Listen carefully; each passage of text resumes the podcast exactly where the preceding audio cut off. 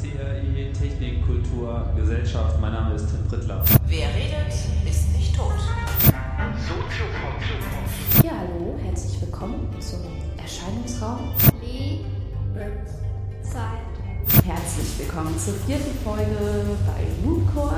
Dazu heiße ich herzlich willkommen Herrn Rechtsanwalt Thomas Schenke. Guten Tag. Guten Morgen, Tim. Sendungsbewusstsein. Sendungsbewusstsein. Herzlich willkommen, liebe Hörer aus den Zwischennetzen. Das war das nächste Sendungsbewusstsein und mal wieder mit Tim. Hallo Tim. Hallo Mirko. Ja, wir hatten das letzte Mal ja über die Historie gesprochen bis zum Haus am Kölnischen Park, bis zur ersten Veranstaltung da. Und dann kam auf, dass eigentlich neben- Chaos Communication Kongress. Ja, genau. Falls jemand die letzte Sendung nicht gehört hat, Ja, stimmt. Oh, Jetzt, verdammt, oh, verdammt. jetzt bitte zurückspulen. Nochmal äh, zurückspulen. Stopp machen. erste Genau. Sendung Das ist anschauen. jetzt Teil zwei. Das macht alles gar, überhaupt gar keinen Sinn mit der letzten Sendung. Ohne die letzte Sendung. Schauen wir mal. Ähm, diesmal wollen wir damit anfangen, dass aus dem Haus am Kölnischen Park der Chaos Communication, das Chaos Communication Camp entstanden ist. Also das erste Camp. Ja, also es folgte direkt darauf. Mhm. Ob es jetzt daraus entstanden ist, ist nochmal eine andere Frage. Also um es vielleicht nochmal so ein bisschen zusammenzufassen, auch äh, für uns, die wir jetzt irgendwie eine Woche Abstand haben hier zwischen äh, der letzten Sendung und dieser. Der Kongress ist halt, äh, hat sich halt in Hamburg entwickelt, ist dann nach, hat einmal kurz den C in den Berliner Teich äh, gehalten, war zu kalt, zurückgezogen und ist dann halt im zweiten Anlauf aber einfach mal voll reingesprungen und fand es eigentlich ganz geil. Mhm. So vom Gefühl her und vor allem hat halt der Kongress auf einmal so eine Expansion erlebt, in der sich dann eigentlich alle äh, ganz gut gefühlt haben. Also es fühlte Mhm. sich halt gut an. Diese Expansion war ähm, also mehr noch, es war, war nicht gut, sondern es fühlte sich richtig an. Also man hatte so den Eindruck, ja, genau, warum eigentlich äh, nicht gleich so? Scheint ja eine ganz brauchbare Dimension zu sein für diese Veranstaltung. Mhm. Geht halt auch mit 2000 Leuten. Mhm. Es wurde, naja, also diverser will ich jetzt mal nicht sagen, aber es wurde auf jeden Fall ähm, bunter. Es kamen sehr viele neue Leute dazu. Klar, wegen Berlin, also wegen woanders. Also einerseits wegen überhaupt mal woanders, das wäre halt an jedem Ort so gewesen. Aber ich denke, Berlin ganz konkret hat dem Ganzen nochmal eine, eine extra Note äh, verliehen. Ich meine, wir reden jetzt hier von 1900 und äh, was war das jetzt? Oh, das war 98? 98, ja. Ja. Also Berlin in voller Fahrt in der Postwende-Zeit, ja. Noch also ist in einfach alles wild, noch Ja. irgendwie, äh, ja, äh, du hast immer noch viele besetzte Häuser, Mhm. äh, das ist alles noch nicht so durchrenoviert, Potsdamer Platz, alles noch nicht gebaut, alles nicht fertig, alles ist äh, in, in permanentem Wandel, äh, man kann halt überall irgendwo reingehen, man findet Locations ohne Ende. Äh, das war ja eine Zeit, ich meine, wer, wer so die 90er in, in Berlin mitgemacht hat, der wird sicherlich unterschreiben können, dass es vermutlich kaum irgendeinen geileren Ort auf diesem Planeten in der Zeit gegeben hat. Das war einfach, Berlin war einfach zu dem Zeitpunkt einfach so irre und so unfassbar.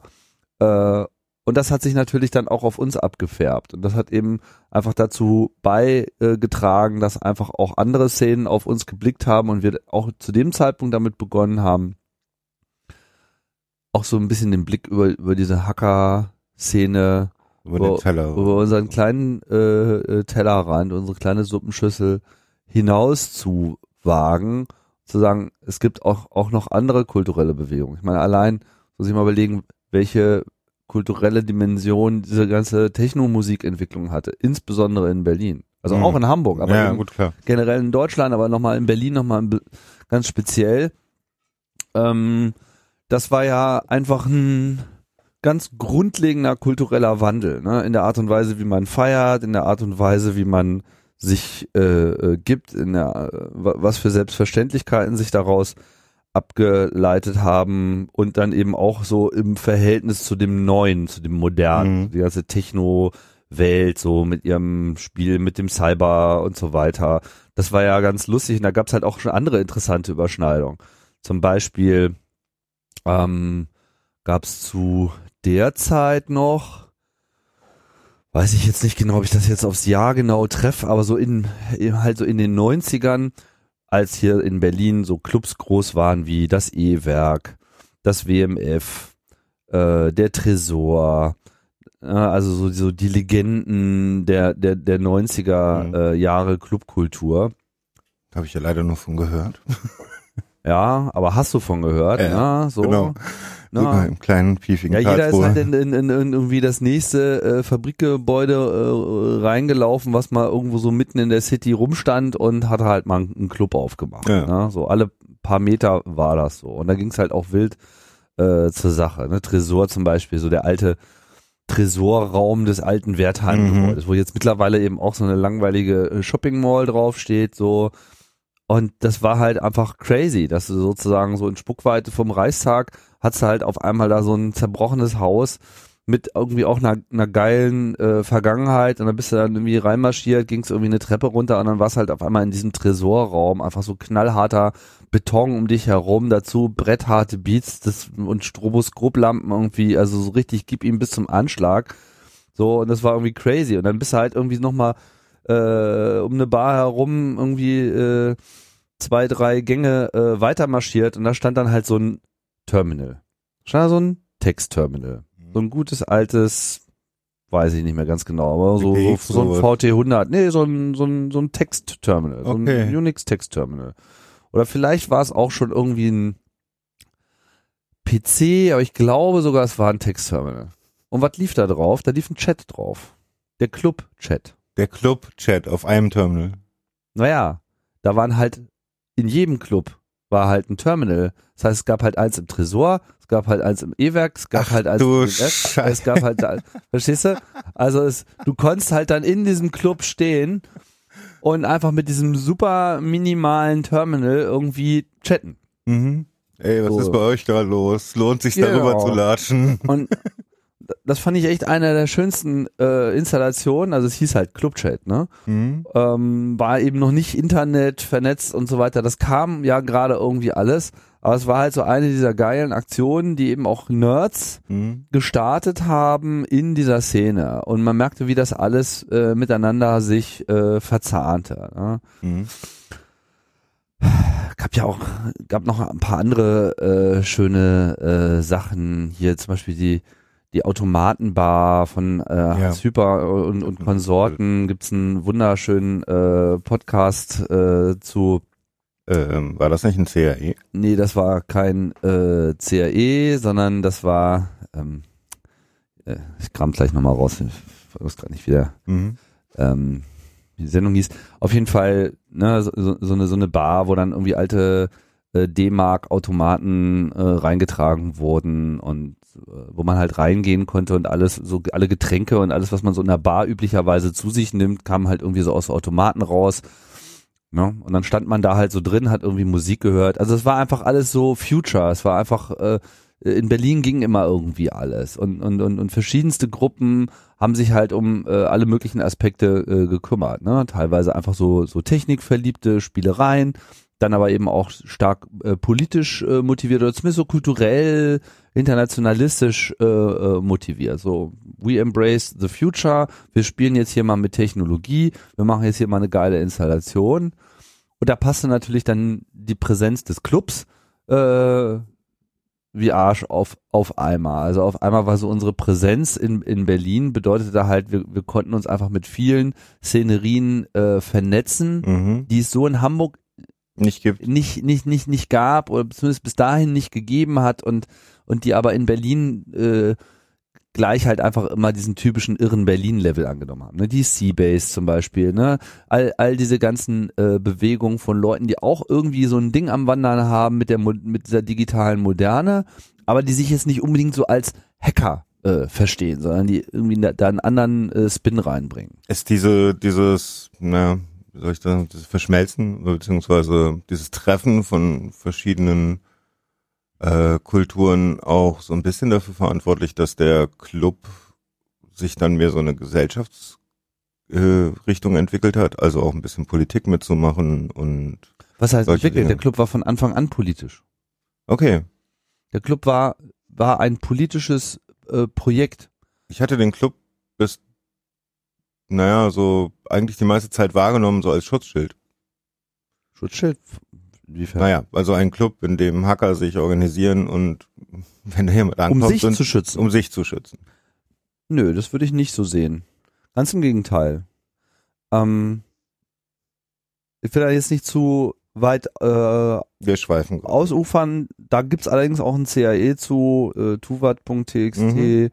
Ähm, wo so ein bisschen mal so die Genese des Clubs beleuchtet wird. Aber man muss jetzt gar nicht so weit äh, zurück, also man muss gar nicht jetzt sich so einen kompletten Podcast anhören. Kurze Zusammenfassung ist, Deutschland nach dem Zweiten Weltkrieg war natürlich kulturell lange Zeit noch von Ex-Nazis und so weiter, Mhm. von der alten Garde bedient. Äh, offiziell waren jetzt alle konvertiert und fanden Amerika gut, aber wir wissen, so eine Elite geht nicht von heute auf morgen irgendwie weg. Wir sehen sie heute Und das noch. war dann halt irgendwann die Auslösung oder einer der Auslöser eben der 68er äh, Proteste, wo halt die junge Generation aufgestanden hat, hier so der Muff von tausend Jahren Mhm. unter den Talaren, äh, das muss jetzt einfach mal alles weg. Wir wollen jetzt hier irgendwie keine Nazis mehr und überhaupt und, und, und dieses alte äh, Denken und wir machen jetzt hier mal freie Liebe und wir wollen jetzt hier mal den Aufbruch in die Zukunft. Ne? Mhm. War natürlich ihrer Zeit voraus, sind ja dann in gewisser Hinsicht auch äh, eigentlich erstmal vorläufig gescheitert durch diese Radikalisierung. Dann mündete das alles in diesen deutschen Herbst. Terror, Wahnsinn, irgendwie Mhm. Flugzeugentführung, Ermordung. Äh, der Staat rüstet auf dreht irgendwie frei, ja, weil äh, kann damit irgendwie nicht äh, umgehen ähm, und bringt uns sozusagen auch schon so diese erste Welle von äh, Sicherheitsgesetzen, ne? diese Terrorspirale, die wir bis heute erleben, hat da in Deutschland quasi das erste Mal so richtig Schwung geholt und vor allem war es halt eine Mega-Depression für die linke Szene, die halt einfach gesagt hat, pff, ey, jetzt irgendwie hier so Terror, jetzt drehen aber alle mal durch. Das ist nicht das, was wir wollten. Wir wollten einen gesellschaftlichen Wandel. Mhm. So. Und dann gab's halt diesen großen linken Aufbruch, der halt gesagt hat, so, wir müssen jetzt den Marsch durch die Institutionen äh, antreten. Es hilft jetzt hier nichts, auf irgendwelche Leute zu schießen, weil wir müssen die Leute mitnehmen. Das heißt, wir müssen all das, was wir quasi an etablierten Institutionen kritisieren, entweder ähm, parallele Systeme aufbauen, siehe Taz, ja, Mhm. wir brauchen unsere eigene Zeitung, wenn wir mit der Bildzeitung nicht glücklich sind, da können wir noch so lange Molotow-Cocktails äh, schmeißen, wir müssen auch eine Alternative bieten und natürlich ein Parteiensystem genauso, so, und dann kamen dann halt die Grünen. Und der CCC ist in gewisser Hinsicht auch so eine Antwort, nur, dass es für diese dass es halt da in der etablierten Gesellschaft noch kein Äquivalent gab, weil natürlich Computer und Digitalisierung niemand auf der Backe hatte, außer ein paar äh, kleinen Unternehmen und ein paar erleuchteten Leuten. Ja, gut, aber So, eigentlich- aber der Club ist im, ist explizit, ich meine, guck, guck dir irgendwie die, die, die, die, die Anzeige an, mit der Wow damals irgendwie zum Clubtreffen oder zu, zu diesem Treffen aufgerufen hat, zu diesem Tuva-Treffen, um irgendwie Leute zu finden. Wenn du dir die Liste von, von Features durchliest, das liest sich wie die tägliche Agenda mittlerweile in der Tagesschau. Ja, Privatsphäre, Netzwerke, Sicherheit, das steht da alles drin. Mhm. Kryptographie, volles Programm. Ja, also du liest es durch und denkst dir nur so, hat der irgendwie, hatte der irgendwie, was ist das jetzt so, so zurück in Der die Zukunft? Hatte der da den, den Almanach irgendwie äh, liegen und wusste schon, worüber berichtet wird? Das ist, da steht da eins zu eins genau so drin. Und Logischen Abfolgen. Und, und der Club war von daher halt auch nicht jetzt nur von so ein paar Nerds treffen sich und spielen mal mit Computern rum, Mhm. sondern da steckte von vornherein die Erkenntnis drin, diese Gesellschaft, diese Weltgemeinschaft wird sich ändern durch digitale Kommunikation, durch digitale Systeme. Das wird einfach Auswirkungen haben. Und wir sehen Chancen und wir sehen Risiken und deswegen machen wir den Chaos Computer Club, um zwischen diesen Chancen und Risiken einfach mal qualifiziert äh, unterscheiden zu können und das zu thematisieren zu können. Und das ist im Prinzip die Story ja des Clubs von Anfang an. All die Mhm. ganzen Hacks sind immer wieder genau diese Demonstration. Guck mal, wir haben uns mal angeschaut, wie das funktioniert. Das hat folgende Implikationen. Übrigens haben wir hier noch ein lustiges Video für euch gemacht, irgendwie und eine Mhm. geile Geschichte äh, drumherum. Das könnt ihr irgendwie mal schön in eure Medien platzieren. Jetzt habt mal Spaß mit uns. Mhm. Das hat irgendwie funktioniert und funktioniert in gewisser Hinsicht bis heute noch. Ist halt auch so ein bisschen der Style des Clubs geworden. So, und und deswegen ist nicht der Club irgendwann politisch geworden. Und er war von vornherein Der Club war politisch immer, okay, immer ein politisches, ein gesellschaftlich äh, politisches, er war nicht politisch im Sinne wie die, wie die Piraten politisch Es waren. wurde nicht ja? ständig über Politik diskutiert Ja, man hat auch nicht sowas. man hat nicht, doch, es wurde viel über, es wurde viel politisch diskutiert. Ich würde sogar sagen, dass bei den Clubtreffen damals vor allem im Wesentlichen politisch diskutiert wurde. Na klar hat man sich irgendwie so mit Technik auch unterhalten, aber das waren jetzt keine Treffen, wo man äh, primär nur über Computerbastel Mhm. äh, nachgedacht hat, sondern so ein Dienstagsplenum war eigentlich immer inhaltlicher Natur. Und ähm, das hat sich halt auch in die Kongresse mit reingezogen. Ich meine, du kannst ja auch uralte Kongresse äh, anschauen, was da für Vorträge gehalten wurden. Das, das ist jetzt nicht so eine Hobbytronic oder so, sondern da war immer von Anfang an wie der erste Kongress, Bürgernetze jetzt und so weiter. Also diese Forderungen waren stimmt. von Anfang an immer da. Das stimmt, aber in meiner Wahrnehmung, ich meine, okay, ich bin da äh, vergleichsweise spät reingefallen.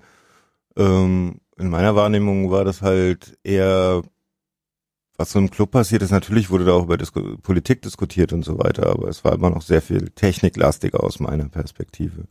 Um Menschen, die sich treffen und äh, wo man alle möglichen Fragen stellen kann, wo man sich weiterentwickeln kann, wo man über den ganzen Kram nachdenken kann die ganze Technik nachdenken kann, Programmieren sich er erlernen kann. Ähm, ich habe dort Löten gelernt, solche Sachen. Und ähm, da ist mir das Politische noch gar nicht so sehr aufgefallen. So richtig aufgefallen ist es mir persönlich das erste Mal auf dem Kongress, wo ich war. Wo ich das erste Mal dort war im BCC. Ich glaube, das war der zweite Mal Mhm. im BCC war. Und erst da ist mir klar geworden, dass halt ähm, gerade durch die Talks, die über mh, die Gesellschaft gegen, also Technik und Gesellschaft gegen und auch eine entsprechende Kritik beziehungsweise ein Ausblick daran, ähm, ist mir bewusst geworden, wie politisch eigentlich der Club ist. Und ich dachte, er machte diesen Wandel erst später. Also dass es immer so einen harten Kern gab, dem natürlich auch eine gewisse Politik wichtig ist und dass so ein Verein entsprechend mh, dass so ein, äh, dass, dass so ein Verein auch immer eine politische Wirkung haben wird. Das war, das hatte ich schon so im Blick, aber das ist dieser Impact in der Gesellschaft erst so richtig losging mit dem mit dem BCC für mich wahrgenommen. Mhm. Ähm, ist das richtig?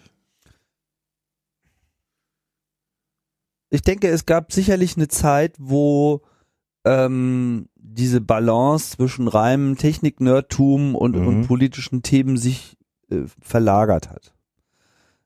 Was einfach auch damit zu tun hat, dass, dass einfach die ganze technologische Entwicklung so eine irre Beschleunigung er, erfuhr.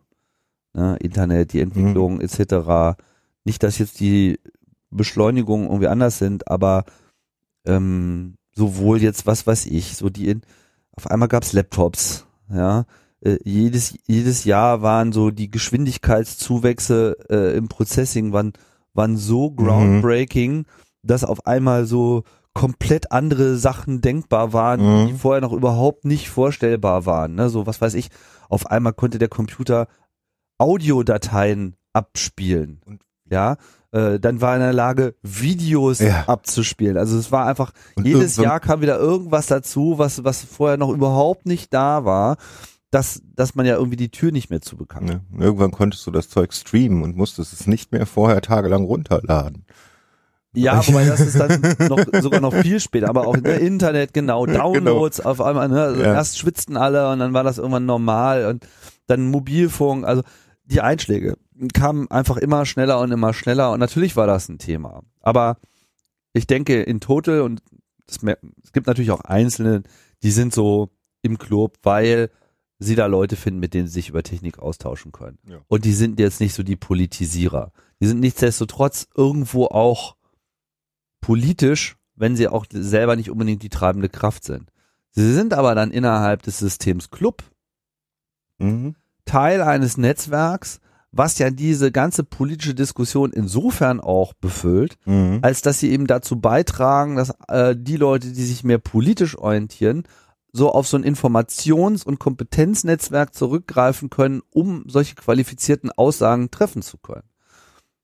Ja, was weiß ich hier, diese, die Beurteilung von Wahlcomputern und die in der Öffentlichkeit geführte Debatte darum, über die Sinnhaftigkeit oder Nichtsinnhaftigkeit solcher Systeme oder beziehungsweise deren Gefährlichkeit, die ist auch äh, die ist tief basiert in einem grundlegenden, umfassenden technischen Verständnis des, der Systeme begründet. Das ist ja nicht nur so ein Gerede, sondern das ist so, so alle Leute, die in dieser Debatte im Club teilgenommen haben, hatten so ein vollständiges, tief verwurzeltes Wissen darüber, ja, nee, das ist eine echt scheiß Idee, weil bla, Rechner, Quantenmechanik etc. Man ja, also man, manipulieren. man, man konnte das so tief legen und ich erinnere mich auch, wie damals sozusagen intern die Diskussion geführt wird, immer wenn einer so hm, Zweifel hatte, ja, was ist jetzt mit dem Argument, wenn das von außen kommt und so, naja, hier kannst du so beweisen, kannst du so beweisen. Ja, also die Art und Weise auch, wie darüber ähm, diskutiert wurde, hat mich e extrem beeindruckt damals. Ne? So dieses, ja, gucke mal, das ist so mehr oder weniger mathematisch belegbar, dass wenn irgendwie du das Mhm. eine hast, du das andere verlierst und also das, das sind einfach extrem äh, solide Debatten, die eben aus diesem Gesamtnetzwerk äh, entstehen. Und ich denke, das ist halt auch, was man auch sehen muss, was, was vielleicht nicht jeder so auf dem Zeiger hat. Der, der Club ist vor allem ein Netzwerk. Ein Netzwerk von Leuten mit den unterschiedlichsten Kompetenzen. Und das war auch schon immer so. Du hattest immer Rechtsanwälte, ja, Mhm. äh, du hattest immer, du hattest Philosophen, du hattest Künstler aller, aller Couleur, ja, die ähm, alle äh, ganz unterschiedliche Arten und Weisen haben, das, was sie in der Gesellschaft gesehen haben, äh, zu interpretieren und, und damit umzugehen. Die, ja, da gibt's politische Kompetenz, da gibt's rechtliche Kompetenz, da gibt's irgendwie philosophische Kompetenz, gibt's die reine technische Programmierkompetenz, da gibt's wissenschaftliche Kompetenz etc. Und immer wenn wenn der Club sozusagen zu einem komplexen Thema Stellung nimmt, konnte man immer so richtig Alles sehen, wie so dieses, kennst du jemanden, der ja Mhm. hier und frag doch mal da und ja, äh, die Wege sind da nicht lang. Der Club muss nicht sehr weit und auch gar nicht so sehr außerhalb seines unmittelbaren Gefüges suchen, um Antworten zu finden und, und das war schon immer etwas, was mich maßlos beeindruckt hat. Und ich denke eben auch, dass sich das in gewisser Hinsicht auch im Kongress niedergeschlagen hat und bis heute niederschlägt. Nur über die Zeit und insbesondere über die Zeit, über die wir jetzt gerade reden, mag das von dieser Gesamtentwicklung Computer und Netzwerk und Gesellschaft und Wende und Mhm. 2000 und Zukunft und so weiter. Ich meine, das war ja alles bekloppt. Das ist total wahnsinnig äh, gewesen. Genau, es ist einfach alles vollkommen überdreht auch gewesen. Und wir sind dann halt einfach auf dieser Welle einfach geritten wie Dr. Seltsam und weißt du, so auf der Rakete, so yippie. Ey, ja. Ähm, ja, also das mal so Wir nehmen, wir Als- nehmen mit, was geht. So. als Antwort auf, ist der Club politisch? Was mir dabei aber auch, also etwas, was mir immer wieder entgegenschlägt, wenn wir über den Chaos Communications Kongress mit Menschen rede, die halt ihn nicht kennen, dann ist es auch halt immer das, oh Gott, ich möchte mich doch nicht vier Tage zu den Nerds setzen und mir über tiefe Elektronik und Hacken und so weiter was anhören, was ich eh nicht verstehe. Ja. Und ähm, das ist einfach nicht der Fall. Also auf den Kongressen. Das habe ich zumindest nicht so erlebt. Das so, gibt es. Das gibt's auch, ja. Ja, ja, das gibt es, das kann man sich auch aussuchen. Aber jeden, der vorher nicht mit der Szene zu tun hatte und dann auf den Kongress gegangen ist, den habe ich erlebt, dass er dann irgendwann in den ganzen Talks sitzt, die sich halt um Gesellschaft und Technik äh, äh, kümmern oder äh, darüber sprechen und dann total fasziniert dafür, davon sind, was für Implikationen das hat, über die sie noch nie nachgedacht haben. Ja, ich denke, das beschreibt es ganz gut, ne? Dass man, dass eigentlich für jeden was dabei ist beim, beim, beim Kongress, weil der Kongress ist nicht über Technik, sondern der Kongress ist einfach das Netzwerktreffen von Leuten, die sich einfach einen Kopf machen über diese Welt. Manche sagen ja, das ist der jährliche Geburtstag des Clubs. Ja, ist es ja nicht. Manche sagen das. Ja, das Jahrestreffen der Hacker und Ja. so, ja klar, ich meine, das sind so äh, journalistische Formulierungen, die man natürlich immer äh, wiederfindet. Aber ich würde es primär so sehen und finde ja auch, dass auch der Termin, wer auch immer sich den hat einfallen lassen, der ist ja so grandios da, auf so vielen Ebenen. Ja, also erstmal so diese Frivolität, dieses wir machen das zwischen Weihnachten und Neujahr. Also Ja. erstmal so als Statement so, Ja. ne? Ähm, oh, eure langweilige tut auch so, so mit, mit so mit so einem potenziellen Entweihungsfaktor äh, auch so, ja, Ja. so Weihnachten mir doch egal. Mhm. Das hat sicherlich äh, vielen zugesagt. Dann halt einfach diese dieser schöne Nebeneffekt des äh, jedes Kon also nahezu jedes Konferenzgebäude ist leer. Ja, natürlich, weil Freiheit. Die Leute wollen zu Hause sein.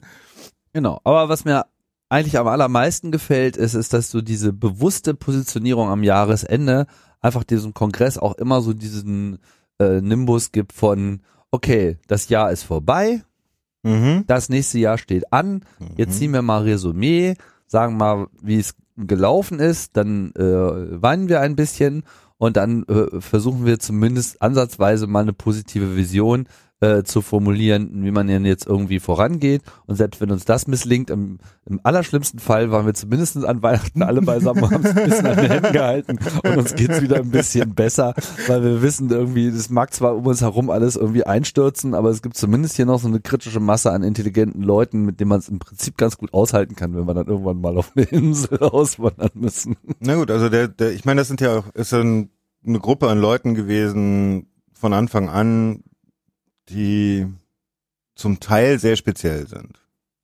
Ja. Also da sind äh, viele halt auch drunter, die nicht ganz so in die Gesellschaft passen. Heute würde man sagen, Heute würde man sagen, sie sind die Trendsetter der Gesellschaft. ja, aber, aber war, damals waren sie es auf keinen Fall. Also ähm, das, das ist eher schleichend gewesen. Ja. Und aber ich meinte damit eher so, naja, da fühlen sich halt auch Leute wohl, die, was weiß ich, Autisten sind, Leute wohl, die so ADHS haben und ähm, die hyperaktiv sind. Und was mich total fasziniert daran ist, von der ersten Minute an, Camp und Congress sind die einzige Zeit in meinem Leben, wo ich in einer gefühlten arschlochfreien Zone bin. Wo es eigentlich, wo ich noch nie erlebt habe, dass da jemand den anderen übervorteilen will, was, was Böses will oder seinen Vorteil rausziehen will oder nicht hilft. Ja, also Camp ist so ein, so ein Ding, was ich da erlebt habe, ist halt auch Wahnsinn. Also äh, ich verliere mein iPad und werde angerufen, ey, ich habe dein iPad, ich bring's dir zum nächsten Talk, wo du bist. Mal keine Sorgen. Äh, okay, danke. Ähm, ich lasse meinen Laptop draußen stehen und finde ihn nach einem Regenguss in meinem Zelt wieder. so, äh, okay, danke Leute. Wahrscheinlich war noch Stromkabel eingeschlossen. Bei mir nicht, aber andere berichteten davon. ja, sowas halt. Also eine ne Community, die, die, obwohl sie so unheimlich divers ist, extrem auf sich achtet. Mhm. Und das ist etwas, was ich so in der Gesellschaft nie vorgefunden habe vorher. Und ist es damals auch schon so gewesen, dass das so, so, ein, so ein Refugium war, um mal so vier Tage durchzuschnaufen und mal so seinem kompletten Nerdtrieb nachzugeben? Ja, sicherlich. Also ich würde sogar sagen, der Kongress hat sich eigentlich im Großen und Ganzen eigentlich gar nicht verändert. Also in seinem Kernfühl ist Ist nur größer geworden. es ist eigentlich nur größer geworden. Also es ist natürlich, bestimmte Dinge sind natürlich anders, weil viele Leute da sind. Ne? Mhm. Also allein die, die Anzahl der Leute, die dir so permanent entgegenströmt von irgendwoher, wenn du irgendwo hingehst, ist natürlich was anderes. Aber das ist halt alles relativ. Ne? Also in dem besagten letzten Kongress da in Hamburg, äh, wo, wo, was weiß ich, 500, 600 Leute da halt waren in diesen zwei Gängen und ein paar Räumen, da war dann das Gefühl von, boah, ist das Oh voll hier, Gott.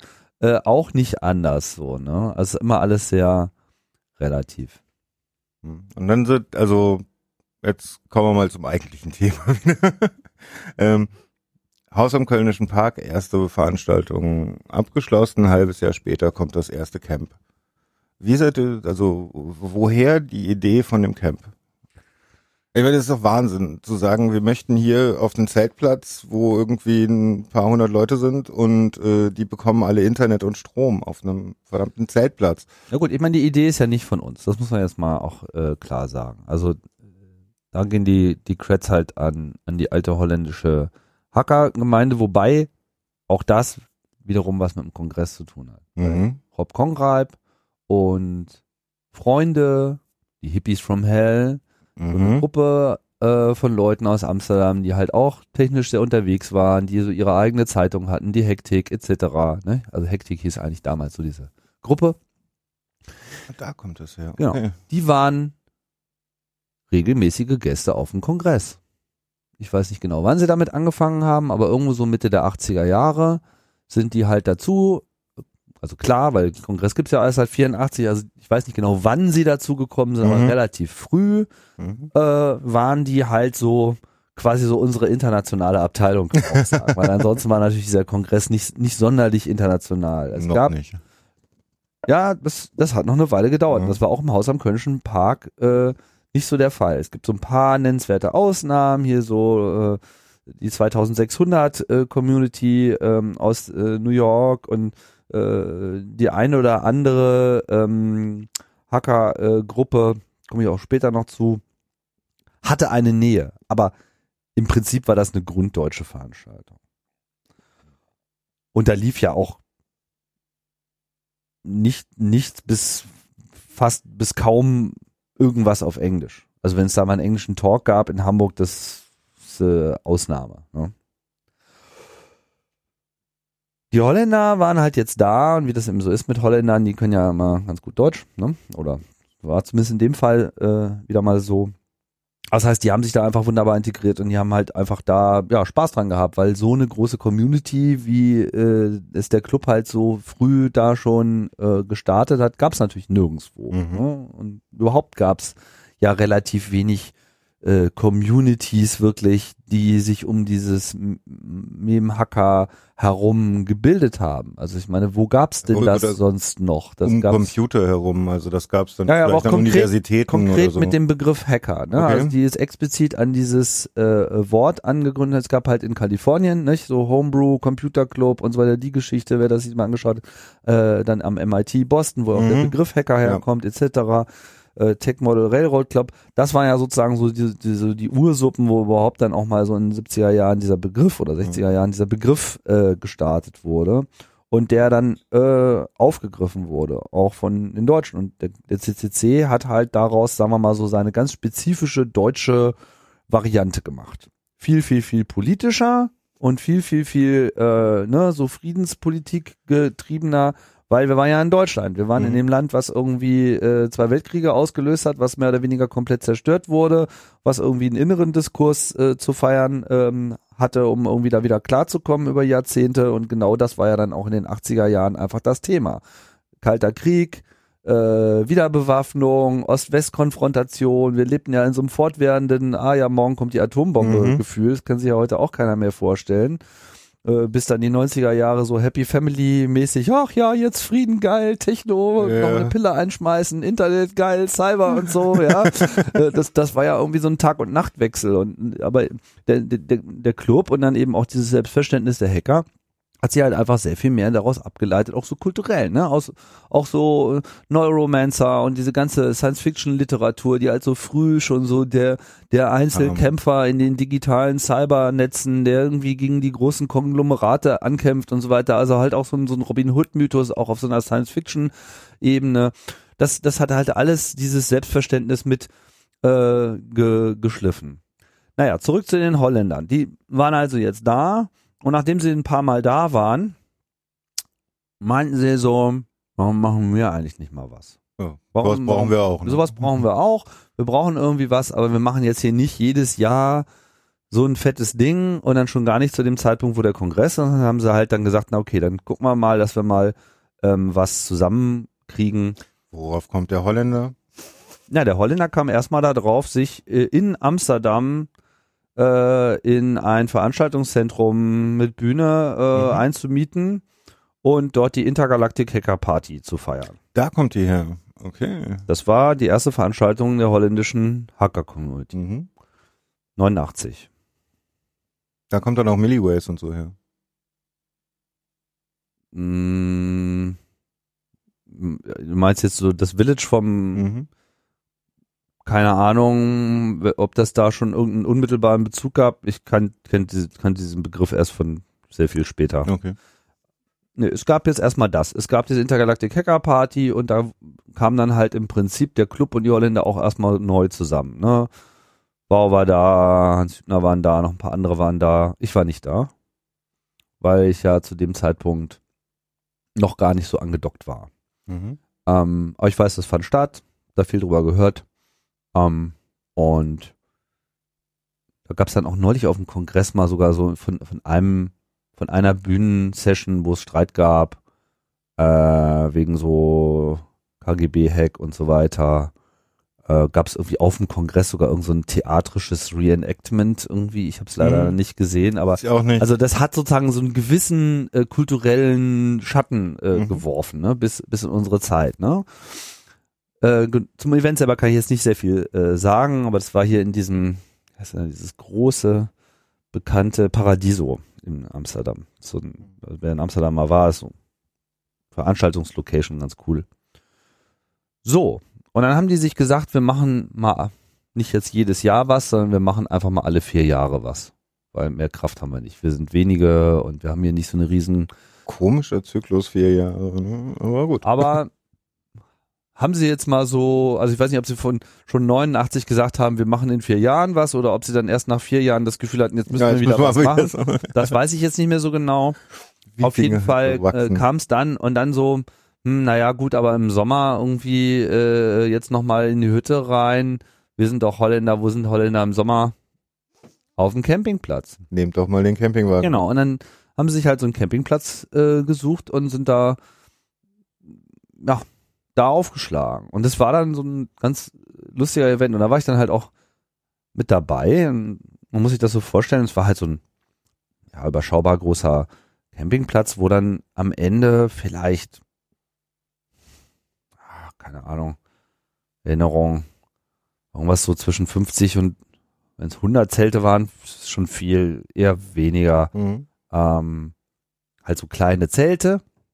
Und die aller, allermeisten Teilnehmer, die da waren, also insgesamt waren da wohl irgendwie 1500 Leute, glaube ich, schon. Schon? Aber die halt alle so morgens hin, tagsüber Abends da, abends wieder weg. Die haben da nicht alle gecampt Ja. sondern das Campen da vor Ort, das war halt so ein Luxus von so ein paar Leuten, die, oh geil, Campingplatz, dann komme ich mit dem Zelt, weißt du, Mhm. so die Nummer. Mhm.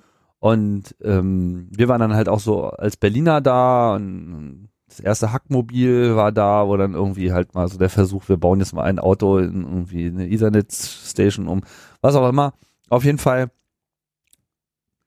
der Sport auf, auf dieser Veranstaltung bestand da drin, eine durchgehende Koaxialkabelverbindung zwischen allen Zelten aufzubauen, Oh, wie krass. um, um, sich, um sich am Ende dann an zwei parallel geschaltete 19,2 Kilobyte pro Sekunde, äh, Kilobit pro Sekunde Modems äh, äh, anzuschließen, wo sowas ähnliches wie Internet rauskam. ja, also so Usenet und so weiter ging dann schon mal. Ja, also da ging es gar nicht darum, jetzt irgendwie, oh, ich brauche Netz, weil ich muss Mail lesen, sondern Sondern das- kann. ein, ein Bit übertragen zu haben, ja, dass es ist ging. wie heute, wie war- heute, dass ich kann einen Laser auf den Mond schießen und kriege eine Antwort. Ja. Genau.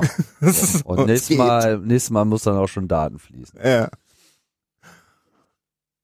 Ja, und das war, wie du dir vorstellen kannst, irgendwie so ein Erfolg, weil das irgendwie alle ganz geil fanden. Und als dann halt wieder vier Jahre rum waren Mhm. und in der Zwischenzeit sie schon ihre ersten Internet-Service-Provider äh, gegründet haben, Access for All kam aus dieser Szene heraus, etc. Wenn er die Details hören möchte, ich habe ja mal mit Rob auch im CAE, äh, Holland und die Hacker. kann ich CRE nur empfehlen, ja. Genau, ähm, das alles sehr ausführlich gemacht. Ich will jetzt auch nicht so weit ausholen. Ich weiß, ich bin furchtbar, ich komme überhaupt nicht zum Punkt. Egal. Äh, aber es ist einfach mal wichtig, diesen Kontext zu verstehen, ne? Wenn, wenn man, wenn man, wenn man auch unsere Veranstaltungshistorie äh, verstehen möchte und darum geht's ja, glaube ich, ne? Mhm. Ähm, auf jeden Fall kam es dann 93 halt zu dem dritten holländischen Event. Äh, Entschuldigung, Mhm. 97. Mhm. Also 89 Indoor, Ja. 93 Hacking at the End of the Universe hieß das ja, ne? Hoi. Das war das erste. Äh, und dann kam halt Hacking in Progress. Hip. Hip. Hip 97. Ne, damals war das ja immer noch so, immer H und irgendwas. Ja, und das war nice irgendwie. Ähm, da waren dann halt von uns auch schon so einige äh, Leute, die man heute noch sieht, dabei. Hier so Dennis und Mhm. andere Leute. Egal. Auf jeden Fall war das alles schön warm da und fand halt auf einem größeren Campingplatz statt und dann hat man auch schon so ein Zirkuszelt aufgebaut, so für die Veranstaltung. Also man merkte so, es äh, wuchs so ein bisschen an und was vorher halt zwei 19,2 Kilobit Modems waren, war halt zu dem Zeitpunkt dann schon eine 6 Megabit pro Sekunde äh, Funkstrecke zum eigenen Internet Service Provider in vier Jahren, ne? So viel nochmal zu dem, wie uns die technologische Entwicklung da auch mitgerissen hat. Mhm. Und das war dann im Prinzip so ein bisschen auch so die Definition von dem, was man so wollte. Draußen sein, zusammen sein, Konferenzen. Konferenz machen und irgendwie geil connected sein und Mhm. irgendwie Spaß daran haben, so ein Netzwerk aufzubauen und überhaupt einfach diese äh, absurde Infrastruktur herbeizuführen. Mhm. Und du bist dann ja auf die Idee gekommen zu sagen, okay, 99 machen wir den Camp. Auf der Veranstaltung dachte ich mir so, eigentlich ganz geil. So, warum machen wir denn das nicht? Und ich habe halt zu dem Zeitpunkt, 97, habe ich halt diese ganze Techno-Zeit in Hamburg und Berlin irgendwie mitgenommen gehabt über Jahre. Dieses ganze Feierwesen und hatte eine etwas andere und zu dem Zeitpunkt halt auch schon stark von Berlin äh, geprägte Sicht auf Veranstaltungsdesign. Sagen wir es mal Merkt so. man. Ja, also hier. da muss halt mehr, ne, wie ich schon in der letzten Sendung erzählt habe, so dieses einfach auch mal andere Reize zu setzen fürs Hirn. Einfach schöne Sachen, Dinge, die jetzt nicht unbedingt erstmal durch ihre Funktion bestechen, sondern die einfach andere Bedürfnisse äh, abdecken und, und, und einfach das Gesamtbild äh, komplementieren, so dass, dass man einfach auch so ein bisschen noch mehr so das Gefühl hat, man ist irgendwo. Und das fand ich dann halt einfach erstrebenswert, sagen wir es mal so. Also ich dachte mir so, es kann doch nicht sein, dass die Holländer mit ihren echt beschränkten Mitteln alle vier Jahre irgendwie so ein Ding aufziehen und, und uns gelingt es nur, da so eine Sesselpups-Veranstaltung in äh, Hamburg zu machen mit so ein paar Räumchen, die man aufschließen muss und das und das war's dann so. Mhm. Ähm, hatte aber noch zu dem Zeitpunkt halt nicht die Spur einer Ahnung, Ja, wir sind bei der, wie ich denn dahin äh, kommen. wir sind bei der letzten würde. Folge so weit gewesen, dass du sagtest, ähm, du hast mh, sozusagen gekündigt und mal dich nur darauf vorbereitet, diesen, dieses Camp zu machen. Und das war ja auch das Glück, was für das Haus am Kölnischen Park sprach, weil du darüber dann, Genau, also ich muss sagen, so im Rückblick kommt mir das echt ganz schön irre vor, ne? ja.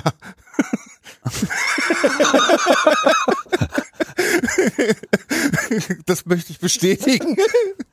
Aber das, Aber das kam ja, damals war das für mich einfach, ähm, für mich war das einfach vollkommen selbstverständlich. Also ich meine, ich hatte mich einfach so in diesen Gedanken äh, rein verbohrt, dass, dass, dass ich das ähm, möglich machen wollte, dass ich halt einfach auch komplett die Lust verloren habe, irgendwie in diesem Job zu arbeiten. Und ich merkte einfach nur, dass das würde mich halt total davon abhalten, das, was du machen willst. das, äh, was ich eigentlich machen will, zu tun. Und dann habe ich halt gesagt, so Leute, sorry, aber ist hier nicht mehr so mein Film jetzt hier und ich muss einfach was, ich muss, muss, muss Dinge tun, die mir unter Garantie kein Geld einbringen und mir Probleme bereiten irgendwie, mein Überleben zu sichern. So, die haben mich auch echt angeguckt, so, irgendwie, aha, mhm. Bist du wahnsinnig. So, ne, ich meine, normalerweise kündigt man halt ne- einen Job, um irgendwelche neuen Karrieren äh, anzustreben oder so. Das war halt jetzt nicht meine Intention. Aber Na egal. keine Midlife-Crisis, oder? Nö, von Midlife bin ich ja jetzt gerade mal erst angekommen. Also Also, ähm, na gut, also dann äh, wie gesagt, wir waren dann bei der ersten Veranstaltung HK, äh, Haus am Kölnischen Park.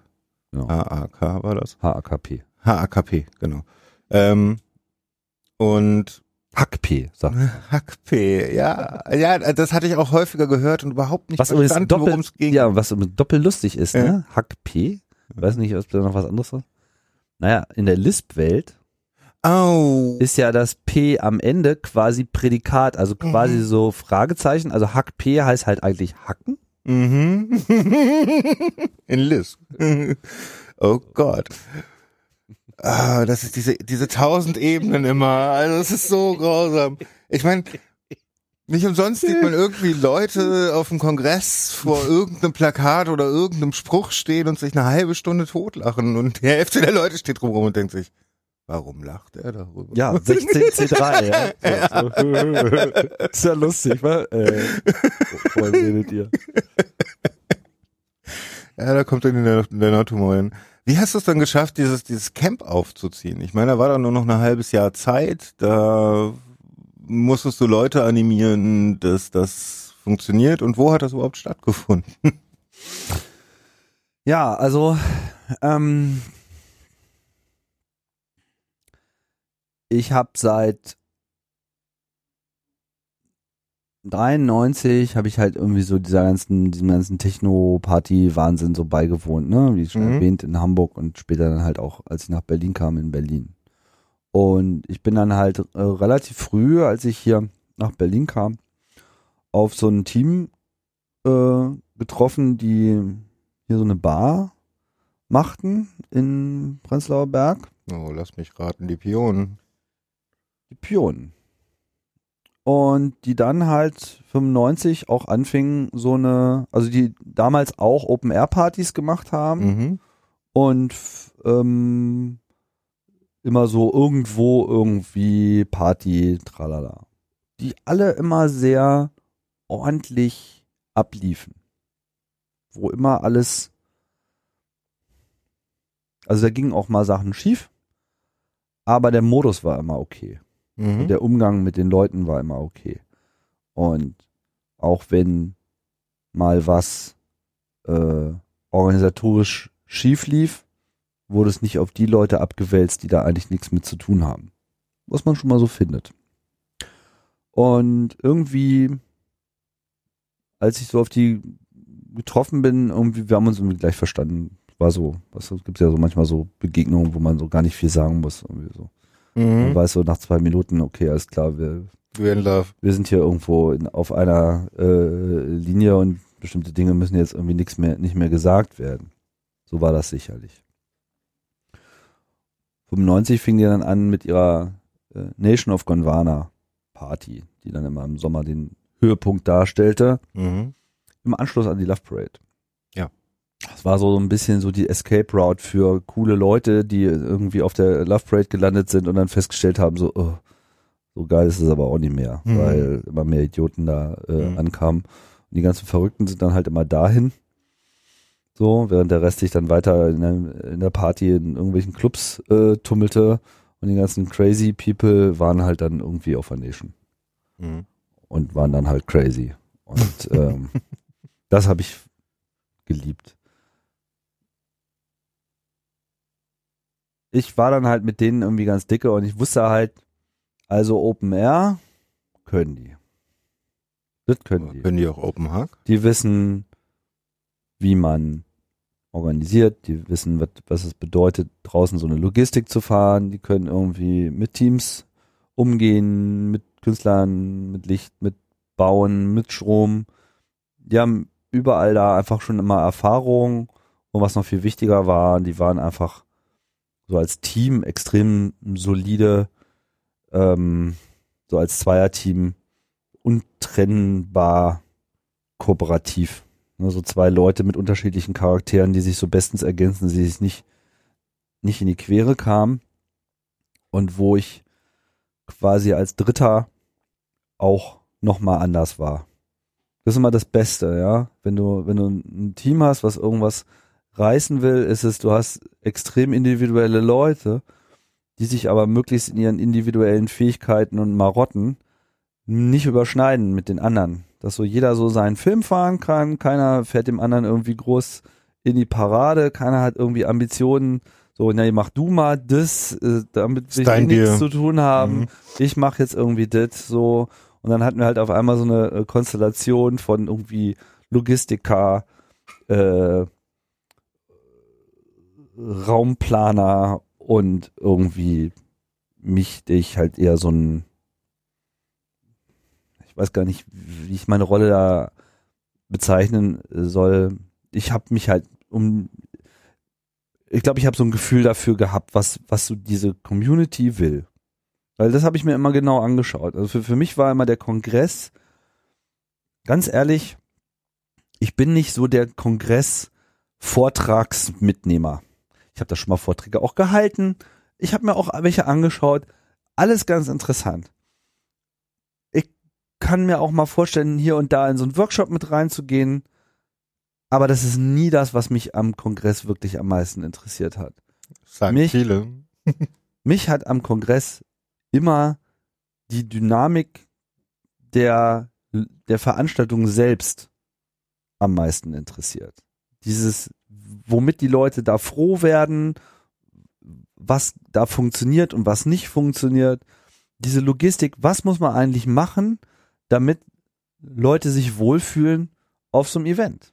Mhm. das weiß ich nicht, hat mich mich schon immer interessiert, immer wenn ich Partys mache, das das ist ja eigentlich die Essenz, worum es geht, ne? Also das das war mein mein Spiel, das war mein mein mein mein Nerdtum sozusagen. Das das interessiert mich mehr als alles andere. Ja, es gibt ein Programm und so und muss auch irgendwie alles kluge Leute mit kluge Dinge und Mach dir Dinge mal. ja, okay, ja. Hab mich da auch manchmal ein bisschen mit drum gekümmert und das ein oder andere Thema äh, vielleicht auch besetzt, aber eigentlich haben mich halt andere Sachen interessiert. Und das konnte ich dann halt jetzt beim ersten Kongress ausleben und dann wollte ich das halt irgendwie auf dieses Camp ummünzen. Also wie lief das dann?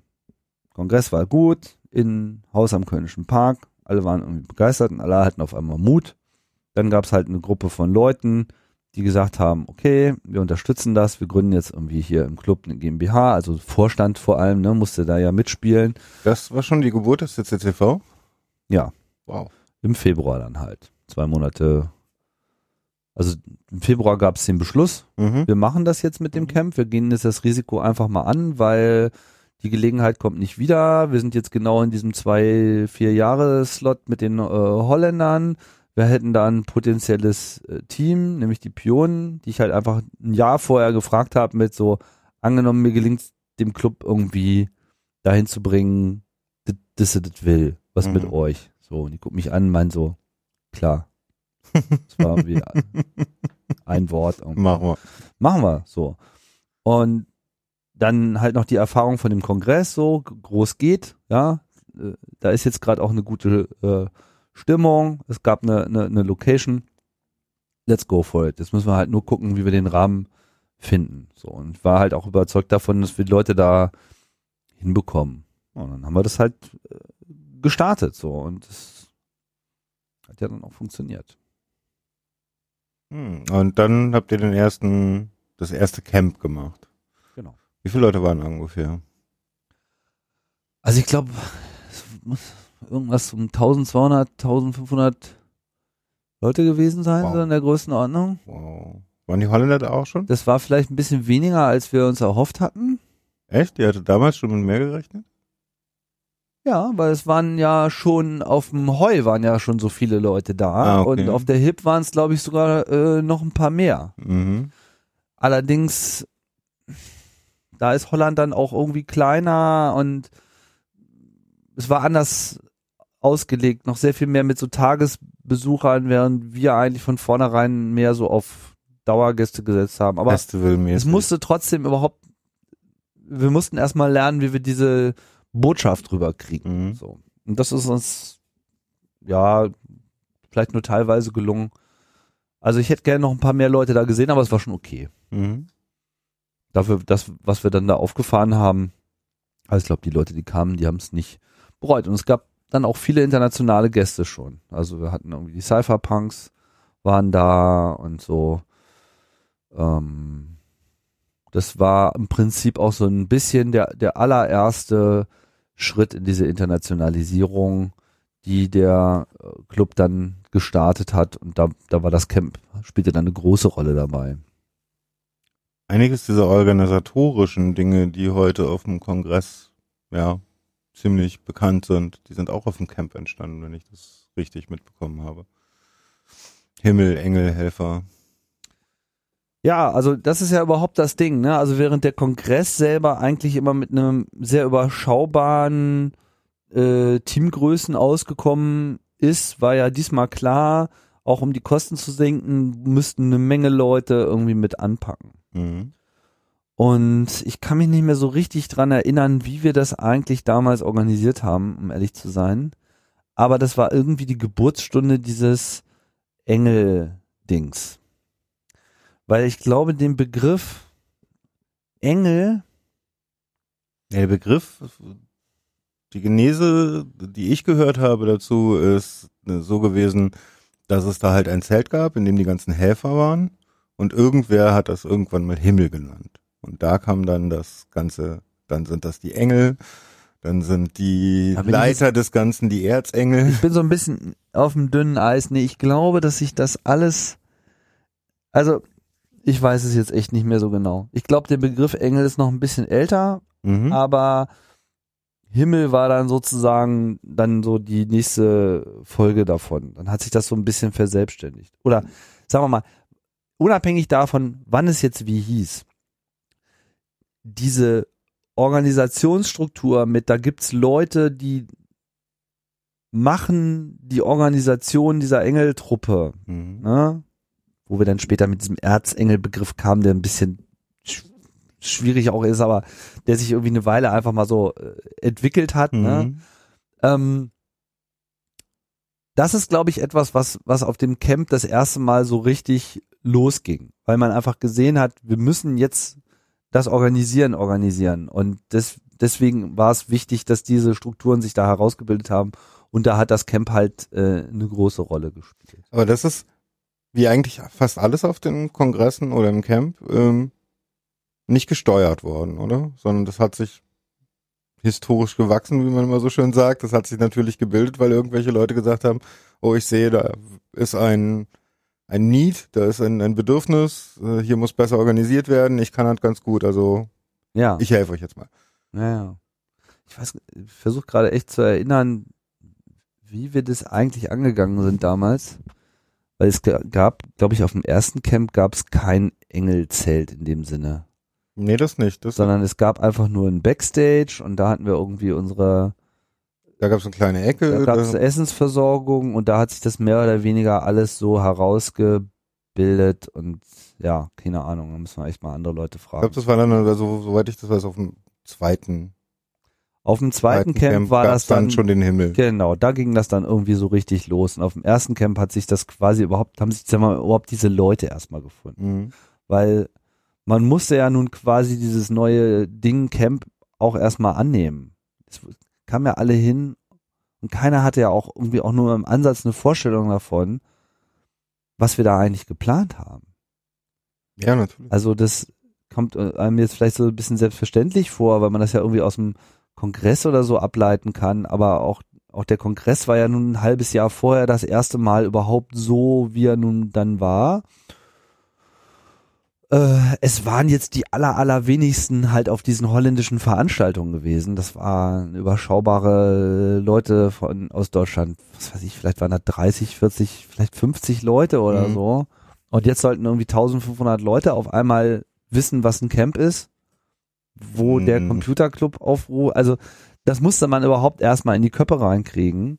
Und das musste man auch erstmal in die Köpfe von, von uns selber reinkriegen. Wir haben auch selber, auch organisatorisch, äh, da einige äh, falsche Entscheidungen gefällt, weil wir falsche Annahmen gemacht haben. So.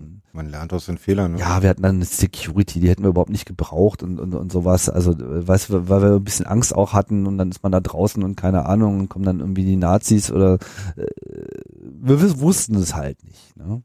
Und wir wussten halt auch nicht, inwiefern sind die unsere Anforderungen jetzt äh, anders als die von so einer Open Air Party. Ja, Antwort sind anders. Ja, aber das musste sich alles erstmal einspielen, das musste sich erstmal alles finden. Und dann auch natürlich die Erfahrung mit Zelte bauen und Infrastruktur bauen. Das ist alles dann über die Zeit so Genau. mit dazugekommen. Aber wovon ich halt immer überzeugt bin, ist, man braucht einfach ein größeres Bild. Man braucht einfach so eine kleine, ähm, das ist ein strapaziertes Wort, ne? aber so eine, so eine Vision, was man denn eigentlich haben will. Ja, Was, was soll denn das alles, was soll denn das alles? Wo, wozu ist es gut? Ist ja jetzt kein, kein, kein Selbstzweck, sondern die Veranstaltung soll ja auch irgendwas bewirken. Sie soll Leute zusammenbringen, soll thematisch auch äh, vernetzen. Insofern war zum Beispiel das erste Camp halt auch die Geburt des Begriffes Village, was Okay. mittlerweile auf dem Kongress Assemblies sind. Ja, das hieß da auch zum Teil Gab's mal Villages. Auf dem Kongress vorher überhaupt nicht. nicht. Nein? Nein, existierte alles äh, null, sondern das war quasi so aus dieser Situation heraus, oh, wir haben da ein großes Feld, woher sollen denn die Leute wissen, wo sie ihr Zelt abwerfen sollen? Ach so. Weil das war ja jetzt nicht so groß, dass man so, hier zeltet man und dann schläft man in Ruhe und hier geht die wilde Party ab, sondern ich meine, wir hatten da ein großes Hackcenter-Zelt, zwei kleinere Workshop-Zelte, das war's. Und alle campten halt drumherum und dann gab's halt irgendwie noch so ein kleines Holzgatter, so ein kreisrundes, was da stand, wo wir halt die Rakete äh, hingestellt haben. Mhm. Wohlgemerkt, die Rakete, die heute bekannt ist als die Fusion-Rakete. Die Fusion-Rakete, nicht die Fairy Dust. Nein, die gab's ja da gar nicht. Ah, ah, okay. Die Fusion-Rakete. Ja, weil mit der Fusion fing es nämlich an. Ich war, ich saß nämlich irgendwie äh, halb betrippt auf der Fusion im Gras und überlegte die ganze Zeit, wie mache ich das mit diesem Camp? Mhm. Ja, ich habe zwei Jahre meines Lebens im Wesentlichen darüber nachgedacht, Wie wie kriege ich das irgendwie hin? Und ich glaube, das war dann auch so ein bisschen der Auslöser, dass, dass ich diesen, diesen Job geschmissen habe. Ich kriege jetzt die Timeline nicht mehr so richtig zusammen. Auf jeden Fall weiß ich noch, wie ich da irgendwie rumlag, irgendwie in der Wiese in den Himmel starte und oben auf diesem Bunker stand halt irgendwie diese Rakete, Mhm. die damals im Übrigen noch bekannt war als die Zeitlos-Rakete, weil die halt von einer Künstlertruppe namens Zeitlos gemacht wurde. Und die, sagen wir mal, auch auf der Fusion auch nur äh, ein Kunstobjekt Unter vielen. unter vielen war. Zugegebenermaßen ein, ein sehr hübsches so, aber es hatte noch keinen besonderen Status. Und deswegen bin ich halt, ähm, so, und ich saß da halt, da halt diese Rakete und dann dachte ich mir so, okay, now I get it, so. Und dann kam diese ganze Geschichte mit der Herz aus Gold, irgendwie das Raumschiff mit den Space Hackern, was halt irgendwie in äh, Space Not gerät und dann gerettet werden muss und dann mussten die halt mit Lichtgeschwindigkeit zur Erde fliegen und dann gibt's ja diese kleine Shuttle-Rakete, die dann irgendwie auf der Wiese landet und die die Verbindung zum Raumschiff hält und die Hacker kommen halt alle zusammen, um das Raumschiff zu reparieren. Das war halt die Story. Keine besonders wie soll ich sagen, jetzt ist kein, kein Science-Fiction-Roman geworden, so, sondern es war halt einfach nur so ein Aufhänger. Aber das Schöne war, dass man mit dem, mit der Story konnte man halt äh, Begriffe äh, finden, mit der Story konnte man irgendwie das, das Spielerische betonen und man hatte halt auch etwas, worum man alles designen konnte. Ne? Also Mhm. war quasi unser Verständnis vom Camp war halt Weltraumbahnhof, temporärer Weltraumbahnhof. So. Okay. Ne? Und dann, einige Bilder, die ich so beim Camp Genau. erlebt habe, sogar mehr Sinn. Genau, dann habe ich halt gefragt hier, zeitlos Jungs, irgendwie, wie sieht's aus, können wir eure Rakete leihen? Weil es Mhm. gehört ja sozusagen noch nicht der Fusion, sondern eben noch den Künstlern. Die so, ja klar, alles klar, kein Problem. Denen halt ein bisschen Geld gegeben, dann haben wir das Teil dahin gefahren und dann in so ein, so ein, so ein, da war irgendwie so ein rundes Holzgatter irgendwie, was da rumstand. Da gibt's noch so ein altes Video, wo Wow davor steht, kann man auch nochmal äh, verlinken. Das haben wir da einfach da reingestellt, paar Nebelmaschinen, fertig. So, bisschen Licht. Das war jetzt auch alles noch nicht so über, überdreht wie heute, aber das war schon so ein Statement. So, ja, wir, wir erzählen euch jetzt eine Space-Geschichte und ihr kommt da hin, dann steht da auch so eine kleine scheiß Rakete, so die irgendwie cute aussieht, auf der man sich irgendwie schön fotografieren lassen kann und die, die diese, diese Geschichte irgendwie so schlüssig macht. So, ne? Mhm. ne ihr habt nicht nur Raketen irgendwo auf, auf Zettel gemalt, sondern man kommt da hin und dann gibt's da auch Steht da eine. So, ne? so als Inkarnation dieses Space äh, Individualismus. So dieses, ne, der Hacker, der Einzelne äh, in, in seiner Individualrakete, der so durch den Weltraum per Anhalter durch die Galaxis, ja, äh, das sind natürlich all diese ganzen Fantasien, deswegen halt auch äh, das geborgte Bild dieser Herz aus Gold, dieses Mhm. geklauten Raumschiffes, wo halt irgendwie die Freaks durch die Gegend ziehen und Spaß haben, aber dann halt mal äh, in Probleme geraten und von ihren Erden-Freak-Freunden halt dann Unterstützung brauchen. Mhm. Das, das war halt einfach das, das Bild, was wir uns da dann letzten Endes hingemalt haben. Und dazu haben wir dann für den Event halt ein Logo gemalt. Und das ist diese 2D-Rakete, wie es sie heute noch gibt. Mhm. Ja. Aus der dann auch. Aber das war sozusagen alles, was es gab. Es gab halt die heute Fusion-Rakete, die Mhm. Zeitlos-Rakete, die da auf dem Acker stand und es gab diese 2D, spacige, bauchige, aber letztlich doch ganz anders aussehende äh, Rakete, die halt unser Logo war für den Event. Mhm. Und als wir dann vier Jahre später das zweite Camp gemacht haben, war halt die Zeitlos-Rakete nicht mehr die Zeitlos-Rakete, sondern es war halt die Fusion-Rakete geworden. Es war halt mittlerweile Logo dieses Events und Logo dieses des Kulturkosmos, Fusion, mhm. dieses Geländes und damit halt irgendwie auch verbrannt. Ja? Also für uns nicht nutzbar. Ich habe es immer noch nicht hinterfragt, aber das ist mal meine Vermutung ist noch, dass das Ding so logo-fähig ist. Das haben die erst gemerkt, als wir uns das Teil ausgeliehen haben. So, so, das ist auch gar nicht aufgefallen. So, aber dann war es halt durch und die Rakete musste halt, ähm, es war klar, dass wir die nicht nochmal holen konnten. Mhm. So. Und es war aber auch klar, dass wir halt wieder eine Rakete brauchten Mhm. und die hatten wir ja schon gemalt. Wir wussten Also ja schon, wir wie sie sie auch nur noch aussieht. bauen. Also mussten wir sie nur noch bauen und haben dann halt aus dem 2D ein 3D-Modell gemacht und uns halt überlegt, wie kann man das bauen. Und da ist dann die Fairy Dust draus Und entstanden. da ist dann die Fairy, also Fairy Dust war es ja schon immer. Also die Fairy Dust hieß sie ja schon Mhm. immer, nur dass sie halt bis dahin gab es es halt nur in 2D Mhm. Äh, und es gab sie tatsächlich auch schon beim ersten Mal in 3D, weil es gab ja so ein kleines Trailer-Video mit dem Heart of Gold äh, Song drunter gelegt, wo die Rakete auf dieser Wiese landet. So. Mhm. Und ähm, das Ding wollten wir dann halt dann auch wirklich da stehen haben. Also im Prinzip beim zweiten Camp haben wir es dann so gemacht, wie es eigentlich von Anfang an vielleicht hätte schon sein können. Nur dass halt damals nicht dran zu denken war, so einen Aufwand äh, zu treiben. War ja beim zweiten Camp eigentlich auch nicht dran zu denken, so einen Aufwand zu treiben. Das gilt aber für ganz viele Dinge, die wir da tun. Ja, ja. Ne, ich habe das ja dann auch geheim gemacht. Aber seitdem gibt's die Fairy Dust äh, vor jedem Kongress und vor jedem Genau. Camp. Oder auf jedem Camp. Genau. Ist ja jetzt gerade zum letzten Camp mal komplett überarbeitet worden, endlich mal wieder renoviert worden nach der langen Zeit. Das war ja auch bitter nötig. Der hatte schon so die eine oder andere abgewetzte Stelle und jetzt dieser schicke neue Glitzer-Autolack da drauf. Jetzt sieht das Ding ja wirklich so turbogeil aus. Oh ja. Und also, das war. Also ich fand es immer so wunderschön, wie es vor dem CCH stand, nachts angeleuchtet wurde, Mhm. dahinter dieses ultra bunte CCH. Genau, und das, meine, an dieser Rakete kann man auch irgendwie schön festmachen, wie sich da, glaube ich, auch so ein bisschen das Selbstverständnis dann auch geändert hat, weil das Ding war teuer, ja. Also für, für un- unsere damaligen Budgets, die wir für so fürs Camp dann äh, hatten, also fürs zweite Camp konkret hatten, war das schon so ein nicht unerheblicher Teil davon. Mhm. So. Und mir war halt klar, dass, dass ich in einer rationalen Diskussion niemanden davon überzeugen können würde, sowas zu bauen, weil es ja viel zu teuer. so.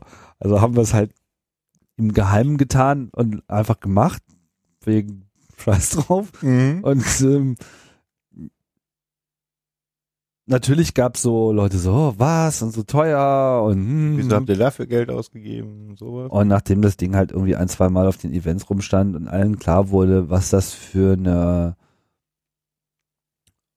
Bindungswirkung und äh, ne, wie, wie, sehr, wie sehr sich die Leute damit ähm, wie, sagt man Identifiziert. identifiziert haben, genau, ne? Also und, und wie, wie sie auch dann quasi diese Events als solche auch personifiziert in gewisser Hinsicht oder raketifiziert vielleicht, müsste man eher sagen, ähm, ist, glaube ich, den, den Aufwand mehr als äh, wert gewesen. Ja? Weil auf, weil man eben auf einmal auch so, so eine so eine Identity äh, damit hatte.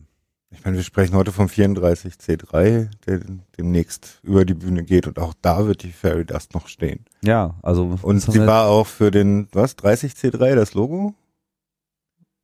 Das war doch der Escape from, Ja, ja gut, ich meine, ist ja dann, ja, stimmt. Da war sie nochmal ähm, konkreter zu sehen. Also ich meine, das Ding ist halt jetzt irgendwie da und ist, ist halt Benutzt. jetzt einfach the, the Rocket. Ja. ja ne? aber nichts von dem war wirklich so, so geplant von euch, oder? Ihr habt nur die, die, die, sozusagen die Grundlagen gelegt und darum hat sich die Kultur an sich selber gebildet. Was meinst du jetzt konkret? Also diese ganzen Sachen wie, äh, dass die Fairy das dann eingesetzt wird als äh, Logo oder Geschichtsbildung, ähm, dass sich sowas wie die ganzen Organisationsstrukturen auf den Camps und auf den Kongressen etabliert haben. Das ist, ist das von euch gesteuert gewesen? Oder ist das eher so etwas, was sich aus der Kultur gebildet hat? Ja, würde ich äh, schon sagen.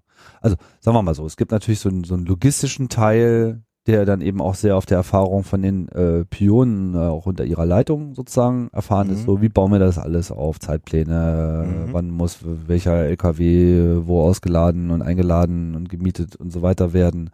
Das sind Dinge, die muss man halt irgendwie sich, sich aneignen. Da hast du halt bei allen Großveranstaltungen im Prinzip dieselben Anforderungen.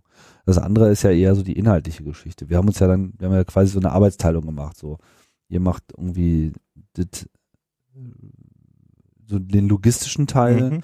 und wir kümmern uns halt um das Netzwerk und wir kümmern uns halt um äh, den Inhalt. Mhm. Weil am Ende ist ja unsere Veranstaltung muss man natürlich auch äh, definieren.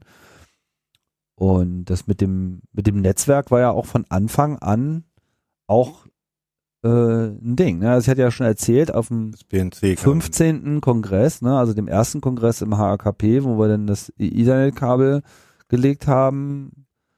Ja, im Prinzip die Vorlage schon äh, 93 auf der Heu und irgendwie das Netzwerk auf, äh, auf der HIP. Es war also klar, man, man muss da irgendwie ein Netzwerk haben. Mhm. So, ne?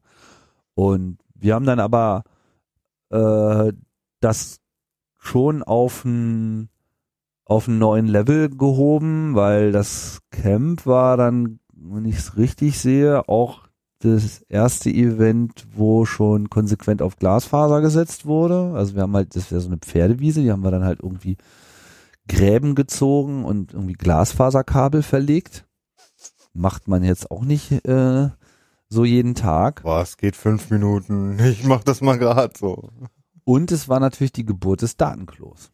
Das, Ja, das ist auch super. Das waren unsere, so, ich bock mich immer mit Papillon irgendwie, wer jetzt eigentlich die Idee hatte. ah, okay. Ich sag, ich hatte die Idee, er sagt wer er. hatte die Idee? Okay. Egal. irgendwie haben wir uns das zusammen äh, erarbeitet. Oh fuck nochmal, wer hätte denn damit rechnen können, dass Dixie Klos genau 19 Zoll Reck sind? Also das war halt, das war halt so die Erkenntnis, ne? Ich dachte mir halt so, also ich dachte halt, dass ich das dachte, ja. Und Papillon. So, äh, ich meine, wir brauchten eine Enclosure, die irgendwie billig ist und die wetterbeständig ist. ja. So. Dixies halt. Also keine Ahnung, in, in welcher Sekunde dieser dieser Gedanke wem zuerst gekommen ist, aber Irgendwo dann halt auf auf, einem Dixie Klo aber- würde ich durchaus vorstellbar, ne? Und die sind ja auch vor allem in kaputt sehr billig zu bekommen. naja, und dann der Name Datenklo war natürlich dann auch sehr naheliegend. Ne? Sehr Also äh, wer, wer- das nicht weiß, also es hat ja eine Referenz, das Datenklo war ja das erste äh, Open Hardware Modem, das der Chaos Computer Club in der Datenschleuder mal veröffentlicht Ah. hat, was auch heute äh, noch im äh, Das Ding ich im Museum damals. da steht in Paderborn, ne? Genau, das Datenklo, weil wegen der äh, Muffen für den Telefonhörer, das war ja ein Akustikkoppler, wo du den Telefonhörer reinsteckst und diese Muffen waren halt aus dem Sanitärhandel. Ja. Das war halt so diese Klorohr-Verbindungsteile. Also und deswegen hat Oh, Brau das halt. Datenklo genannt und das war dann quasi die, der, der Wiedergänger des Datenklos, Datenklos V2, was ja bis heute der Standard ist. Mhm. Also das, das, das ist ja seitdem, ist ja noch keinem was Besseres eingefallen. Es ist doch auch total geil. Ein kleines Plastikgehäuse, was man über den, den, den, irgendwo hinstellen kann, hat eine schöne aggressive Farbe, kann man gut erkennen. Selbst wenn man doch so besoffen ist, da möchte man nicht vorrennen. Genau, hat dann bloß noch so ein Wärmeproblem gehabt, damit mussten wir natürlich umgehen. Ich glaube, da hatten wir so alle möglichen Ansätze glaube, wir haben es erstmal mit Ventilatoren probiert, das weiß ich nicht mehr so ganz genau. Äh, oder einfach mit, glaube ich, dann am Ende eher mit Tür auflassen. äh, auf dem zweiten Camp haben wir die Dinger dann halt in diese Thermo-Glitzer-Rettungsdeckenfolie äh, ja. eingedingst, was natürlich auch sehr geil aussah. Ich weiß nicht mehr so ganz genau, wie viel es gebracht hat. Ich glaube, es hat was gebracht. All diese ganzen Erfindungen und all diese ganzen Dinge, die Villages, die äh, Engel-Geschichte, dann mit dem zweiten Camp, glaube ich, oder war es schon auf dem ersten, das kriege ich jetzt auch durcheinander, ging ja das auch mit dem POC los. Mhm. Also das Phone Operation Phone Opera- Center, das, diese Decktelefone, das war ja quasi dann der große Wurf, womit dann eben auch so ein Event auf einmal auf eine ganz andere Art und Weise organisierbar war, ja, wo du vorher halt mit teuren Handfunken rumlaufen musstest, natürlich nicht für viele Leute sowas hattest, konnte auf einmal jeder mit seinem billigen Decktelefon angelaufen kommen und wir waren einfach mal bestens vernetzt, ohne dass es schon Netz gab. Das war äh, irre. All diese ganzen äh, Dinge wurden dann eben von Camp zu Camp irgendwie vorangetrieben. Wo man das POC im, insbesondere nochmal lobend hervorheben muss, weil ich glaube, was, was die an Infrastruktur, an Outdoor-Infrastruktur entwickelt haben über die Jahre. Also ich, für mich war es immer die größte Freude, ins POC zu gehen auf dem Camp und zu gucken, was haben sie sich jetzt schon wieder Verrücktes einfallen lassen. Okay. Ja, da waren dann die ersten, die irgendwie mit dem Zäunchen da ihren Hinterhof abstellten, die irgendwie einen Kühlschrank am Start haben, die dann irgendwie mit Kochkram kamen, dann die ersten, die irgendwie mit dem Geschirrspüler aufliefen, die ihre eigene Dusche mitgebracht haben, Klimaanlage, Aha. also, ich Verstehe. Das immer wieder dieses, oh Mann, die anderen sind froh, wenn sie ihre Heringe eingeschlagen bekommen. Und hier gibt's schon ein voll klimatisiertes Zelt, ja. Dann diese Displays, die sie Ja, aufbauen. Also, ja. äh, ja, also ein fantastisches äh, Projekt und meiner Meinung nach eben auch ein sehr schönes Beispiel dafür, wie eben das Camp dann auch Kreativität freigesetzt hat. Ne? Und das hat sich ja dann letzten Endes irgendwann auch auf den Kongress zurück übertragen. Und das hat aber tatsächlich eine Weile gedauert. Also Weil- im HKP war das noch nicht der Fall. oder? Ja, nee, der Kongress war dann also 16, 17, 18, 19 C3. Das war ja dann sozusagen von 15 bis 19. Das waren die Events, die wir da gehabt haben. Wie ich HKP finde, ne, meinst du jetzt? im HAKP, genau. Ja. Das war eine ne, ne gute Zeit und das war, sagen wir mal, ja auch so für mich eigentlich so die, die wichtigste Phase. Das war, war da dann irgendwie mein, mein, da lag irgendwie so mein Herz. So, das, ne, das hatte ich jetzt irgendwie angestoßen und dann haben wir halt versucht, aus diesem Gebäude irgendwie alles rauszuholen und haben ja dann auch im Bereich Kunst ja dann auch noch so andere äh, Dinge gemacht. Dann ging es ja zum Beispiel 2001 nach Holland zum HAL, Hackers at Large, also nach der HIP, Mhm. die der die Vorlage war fürs Camp, Mhm. war dann die HAL zwei Jahre später quasi das nächste holländische Camp, Mhm. wo klar war, dass sie das halt wieder sehr holländisch machen würden, so mit ihrer eigenen Chipwährung und Frikandel und Optik alles so ein bisschen so, hm, inhaltlich alles super, sehr international, immer, ne, Holland klar, ohnehin, immer viel, viel, viel internationaler, auch als unser Camp war. Mhm. Ähm, von daher war da, war da auch viel abzugucken und war immer alles toll, so, aber wir mussten ja unser Ding, wir haben ja unser Ding irgendwie anders definiert, ne? Wir haben halt gesagt, okay, wir machen jetzt hier irgendwie schöne Geschichte und wir wollen, dass das Ganze halt nicht nur inhaltlich irgendwie interessant ist, sondern wir wollen halt auch, dass das so eine Experience ist, dass, dass man so auf so, so einem Event irgendwie das schön ist, es geile Sachen gibt und so.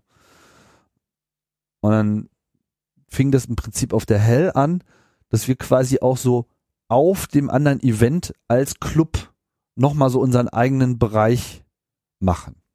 Dass wir da so eine eigene Präsenz haben, dass so, so ein, so ein CCC Village Ja. äh, äh, äh, gibt. Das, das war da das erste Mal, ne, auf der hip waren halt ein paar Deutsche da und hier standen Zelten, da standen Zelten, man kannte sich, aber es gab jetzt nicht so den Ort oder so, ne? Und überhaupt diese Idee dieser Villages, wie wir sie auf dem Camp haben, gab es jetzt so in Holland auch nur bestenfalls im Ansatz, so, aber noch nicht so richtig verfolgt.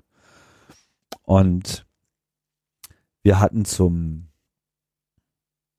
mh, ähm, 17 C3, also 2000 auf 2001, hatten wir ja auch dieses Hell-Logo. 17 C3, Explicit Lyrics war das Motto. Mhm. Ähm, mit diesem Hell-Panel als Logo. Ah, du bist jetzt bei dem 2001 Hell, ja? Oder? Genau. Ja, okay. Also dem, dem mit eigentlichen Hell, wo Okay. Hell ja auch eine Anspielung äh, drauf ist. So, ne? Also ich meine, 2001 seine Veranstaltung Hell zu nennen, ist einfach mal groß. So, ja, oh, also, jetzt klickt's erst in meinem Hirn. Oh, verdammt. Hat eine Weile gedauert, Ja. ne? Genau, so. Aber, und, und wir haben aber diese Vorlage halt auch schon äh, genutzt, indem wir es halt in so ein Logo äh, eingebaut haben, ne? Mhm. Nur, dass der Event halt natürlich nach wie vor Chaos Communication Kongress hieß. Dafür haben wir aber was anderes äh, schon zum Kongress gebaut, und zwar in diesem kleinen, also HKP hatte so eben verschiedene Räume und dann gab es so einen Innenhof, so einen ganz kleinen Innenhof, wo man so mehr oder weniger drumherum an so Glasfenstern herumlaufen konnte, so ein kleiner, weiß ich, wie so ein Zen-Garten-Ding, so. Da standst also, was du, du standst da quasi draußen, weil du hast über dir halt den Himmel, so, aber es war halt alles sehr überschaubar. Und dann haben wir halt zusammen mit der Seabase den Monolithen Nein. aus dem Film gebaut. Ja, also wer jetzt immer noch nicht weiß, wovon wir reden, wir reden natürlich von Stanley Kubricks 2001, Hier. dem wahrscheinlich einem der wichtigsten, besten Filme, die überhaupt jemals gemacht wurden, auf jeden Fall im Bereich Science Fiction. Und wo halt ganz am Anfang dieser Monolith auftaucht, wo dann die Affen halt Der, der die Menschen erschaffen hat, sozusagen. Ja, genau, Die so- Affen, die Affen intelligent gemacht. Genau, der die, die, die Affen quasi in die nächste Evolutionsstufe Mhm. äh, gebracht hat, indem er einfach so auftauchte und die Affen ganz aufgeregt waren und, Mhm. und diesen Monolithen herumsprang, der da irgendwie einfach so vor sich hinsprang und irgendwie so äh, stark gefiebt hat. Dann so nächste Szene, die Affen verstehen irgendwie im Knochen Ja. irgendwie als Waffe einzusetzen und man merkt so, ah, okay, alles klar, now we rule them all.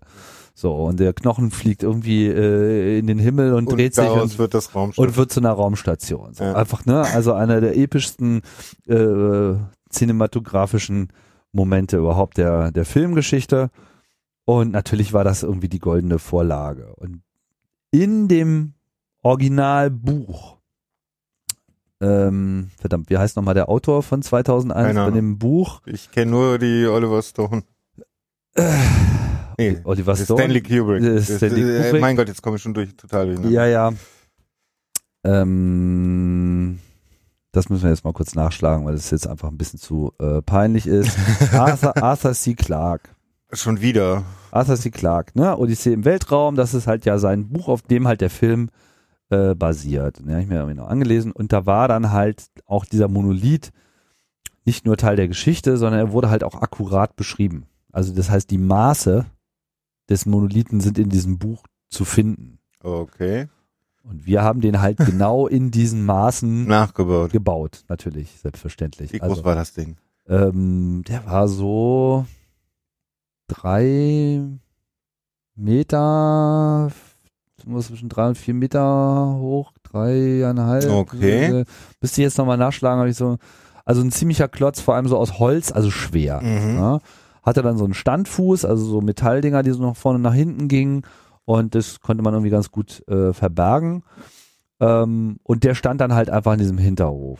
Das Coole daran war aber, dass er jetzt nicht nur geil aussah, sondern wir haben halt in den Monolithen haben wir ein Theremin eingebaut. Och du Scheiß. Das heißt, je näher du kamst, so lauter fing das an zu fiepen. Ah, wie Genau. geil. Das heißt, umso mehr sozusagen die Affen um sich um diesen Monolithen herumscherten, ja, umso mehr äh, gab es halt irgendwie verrückte Töne dabei. Ja. Oh Gott, Leute. Auf sowas können doch nur Hacker kommen, oder? Das Teil haben wir dann mit nach Holland genommen, haben das da irgendwie mitten auf so eine schöne äh, Waldlichtung gestellt. Dahinter noch so einen weißen Dom, diese weißen Mhm. Domzelte, die ja mittlerweile auch sehr populär sind. Das war damals so der letzte Schrei. Und dann war ich da schon so ein bisschen stolz drauf, weil ich dachte mir so, das ist mal eine Installation. Weißt du, du kommst da über so einen kleinen Hügel rüber, dann ist da so eine kleine äh, Lichtung, das war so der hübscheste Ort in diesem, diesem ganzen äh, Unigelände, wo das ja damals stattfand, so. Und dann hat's da irgendwie den schwarzen Monolithen und dahinter den weißen Dom. Oh, geil. So, ja. geil. Also Jeder, der da irgendwie mit Science Fiction dran war, der hat da noch gebetet. Genau, Oder? dann konntest du da irgendwie hingehen und konntest dann irgendwie mit dem, mit dem Monolithen rumspielen und das taten die Leute natürlich die ganze Zeit. schön, schön. Ach du liebes. Leider hat es einfach geschifft und geregnet und ge wir Ja. waren alle so furchtbar nass. Also Holland-Veranstaltungen sind wettermäßig einfach immer anspruchsvoll gewesen. schade, dieses Jahr hat's glaube ich, ganz gut getroffen. Äh, Im Sinne von, Nicht so es hat viel erst sehr Regen. spät äh, angefangen, ganz Genau. furchtbar zu regnen. Ja, ja, aber war schon nass. Ja, also, kühl habe ich gehört, aber ich war ja nicht da. ähm, okay, dann d- diese, diese Veranstaltungsreihe Haus am Kölnischen Park, äh, der Kongress da, der lief halt eigentlich noch so weiter ab, wie, wie das bisher war. Genau, also es hat sich so ein bisschen ähm, so, manifestiert. Man hat halt erstmal gelernt, irgendwie ähm, damit umzugehen. So Hack Center, wie baut Mhm. man das, wie, wie, wie führt man das? Es haben sich halt dann viele Gruppen herausgebildet, so diese Art und Beauty äh, Fraktion zusammen mit der Mhm. Seabase hat so einen eigenen Raum äh, bespielt. Ähm, über die Jahre würde ich sagen, es hat sich da an dem Kongress dann nicht viel Grundlegendes verändert von dem von dem ersten Durchgang. Wir wurden halt nur besser da drin. mhm. So. und mit besser konnte es auch größer werden. Ja, wobei der Zuwachs jetzt sich im Rahmen hielt. Also Das ist ja genau der Punkt. ich glaube, wir hatten immer so zwischen, am Ende waren es, ich weiß nicht mehr so genau, 2,5 bis 3.000. Es hielt sich äh, dann doch ver... Schon am, im Haus am Kölnischen Park. Ja gut, Das beim ersten die- Mal ja waren ja schon 2.300 da. Okay. Also über Krass. alle Tage. Es war nicht so jetzt Dauergäste. Also nicht so, wie ich mir das vorstelle, Sondern- CCTV-mäßig. das war, also die, das, das Verteilungsverhältnis kann ich dir jetzt nicht sagen, aber geh mal davon aus, dass vielleicht zwei Drittel davon Dauergäste waren, Mhm. die jeden Tag da waren und Mhm. dann hat's halt immer noch so mehrere hundert Tagesgäste. Laufkundschaft, rein raus Spielchen, ähm, so dass das jetzt nicht so voll wirkte. Ja, da waren Mhm. ich könnte mir vorstellen, dass jetzt beim ersten Kongress vielleicht so 1500 Leute mehr oder weniger die ganze Zeit da waren und dann waren halt über die drei Tage waren dann halt irgendwie nochmal So, ich äh, verstehe. so und Ja. war ja auch nur drei Tage, War nur drei Tage, nicht, nicht länger. 27. bis 29. Aha. Das hat sich erst später geändert. Ja, Und dann, und dann mussten wir raus, weil das Haus am Kölnischen Park schloss. Achso, dann war also dieser, dieses, dieses ähm, vom Haus am Kölnischen Park zum CCTB hin, das war gar nicht aufgrund, wir wollen uns vergrößern, Nein. sondern die, nur die. Betreiber des Haus am Kölnischen Parks haben das BCC gekauft. ah, okay. Das war quasi so ihr großes Ding, was sie machen wollten, weil es war absehbar, dass das mit diesem HackP nicht ewig so weitergehen würde. Irgendwann würde da mal eine Sanierung überfällig werden und äh, es lag in dem Moment aber auch gar nicht in ihren Händen, weil der Eigentümer des Gebäudes war halt die AOK und die wollte damals äh, hat den wilden Plan verfolgt in dieses Gebäudekomplex, also der AOK lag auch so direkt daneben Mhm. und sie wollte in diesem Gebäudekomplex gerne das Bundesgesundheitsministerium sehen. Ist passiert? Nee, ne? Nee. Gut. Aber das war so ihr Aha. ne, weil ja. AOK, warum nicht? Bundesgesundheitsministerium gleich nebenan kann nicht schaden. So.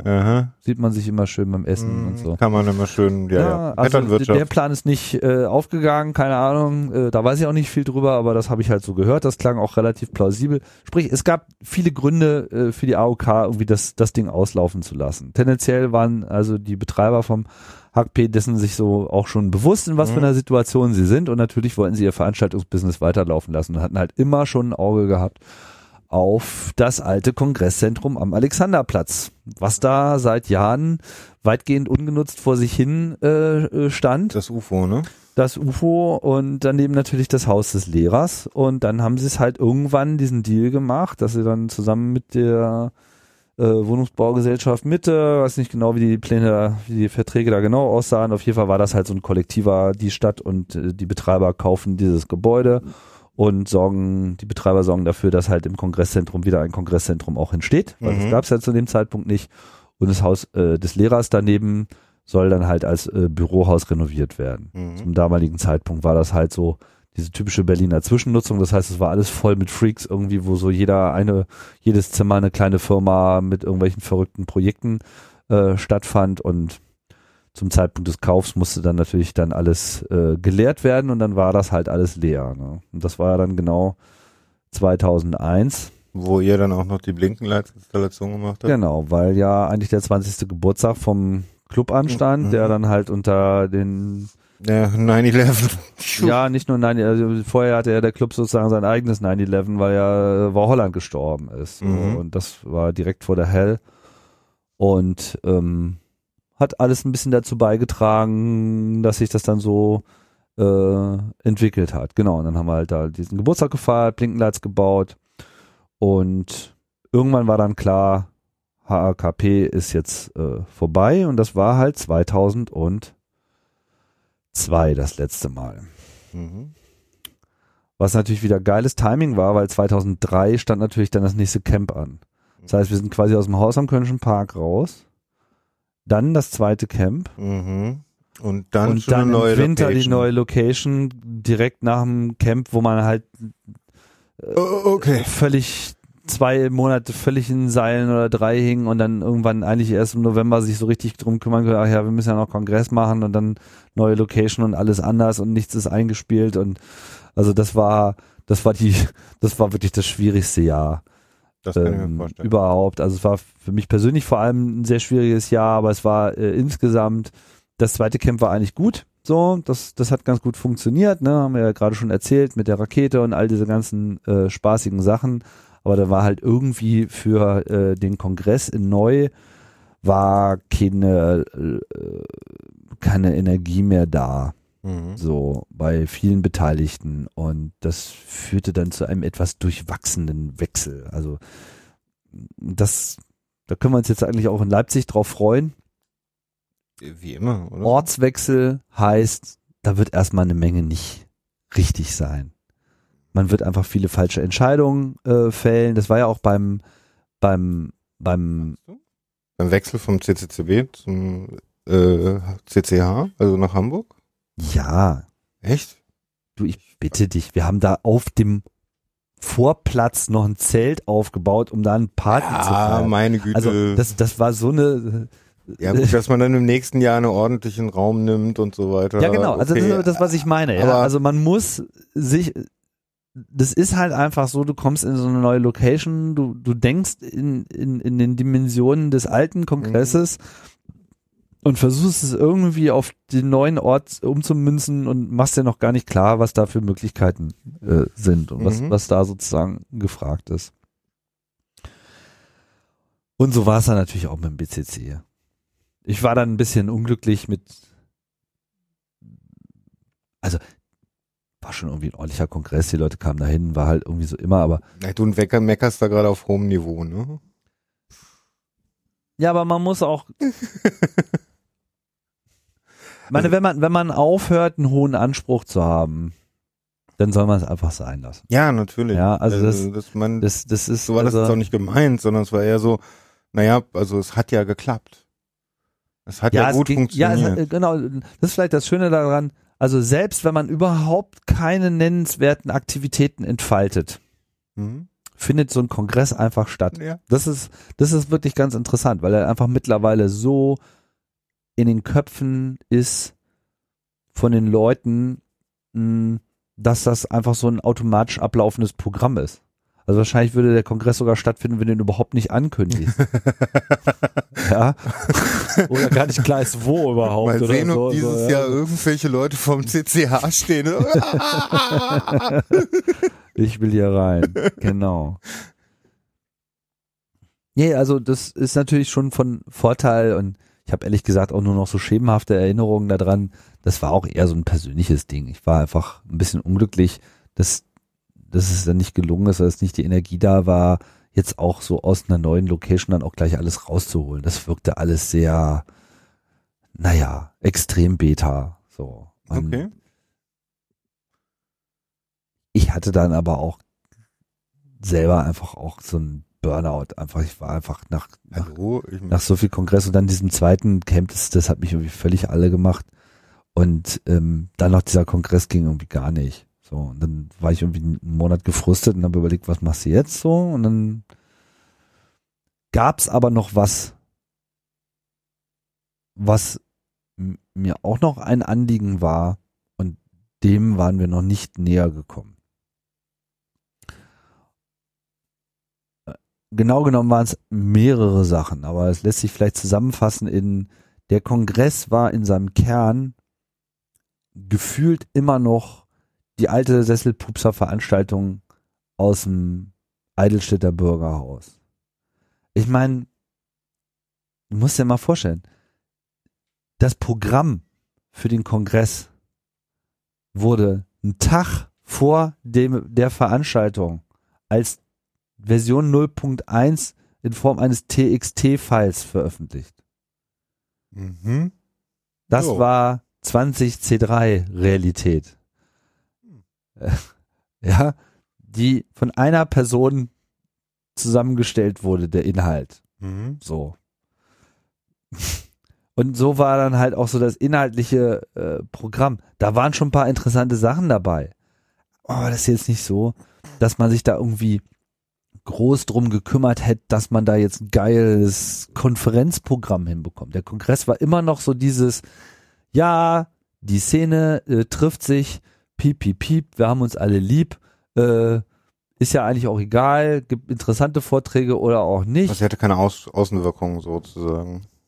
Ja, aber es war auch so nach innen, also es, es war, es lief halt immer so. Und wie das immer so ist, wenn die Dinge schon immer so liefen, man merkt dann manchmal einfach gar nicht, wie bekloppt die sind. Mhm. Das war definitiv eine der Sachen, die sich ändern musste. Es war einfach klar, dass, dass das Ganze mal ganz anders aufgezogen werden musste. Das zweite Ding war, dass eben zwar bei den Camps schon ersichtlich war, dass wir durchaus auch so einen internationalen Outreach haben, weil auf dem Camp waren, sagen wir mal, die internationalen Gästezahlen relativ hoch. Aber der ganze Kongress war einfach auf Deutsch. Die Außenkommunikation war auf Deutsch, das ganze Programm war auf Deutsch, die ganze äh, Innenkommunikation, Infotresen, alles, es war alles Deutsch. Du kamst in Deutschland auf eine deutsche Veranstaltung, wo Leute Deutsch sprachen und sich über Deutsch, über die Zukunft unterhalten haben. Ich habe ja nichts gegen Deutsch. Aber wenn man das halt mal aus der Perspektive eines Be Besuchers von anderen Ländern, die jetzt mal nicht Deutsch sprechen, betrachtet, war das halt so, äh, Schwer verständlich. wie willst du jemanden motivieren, irgendwie herzukommen?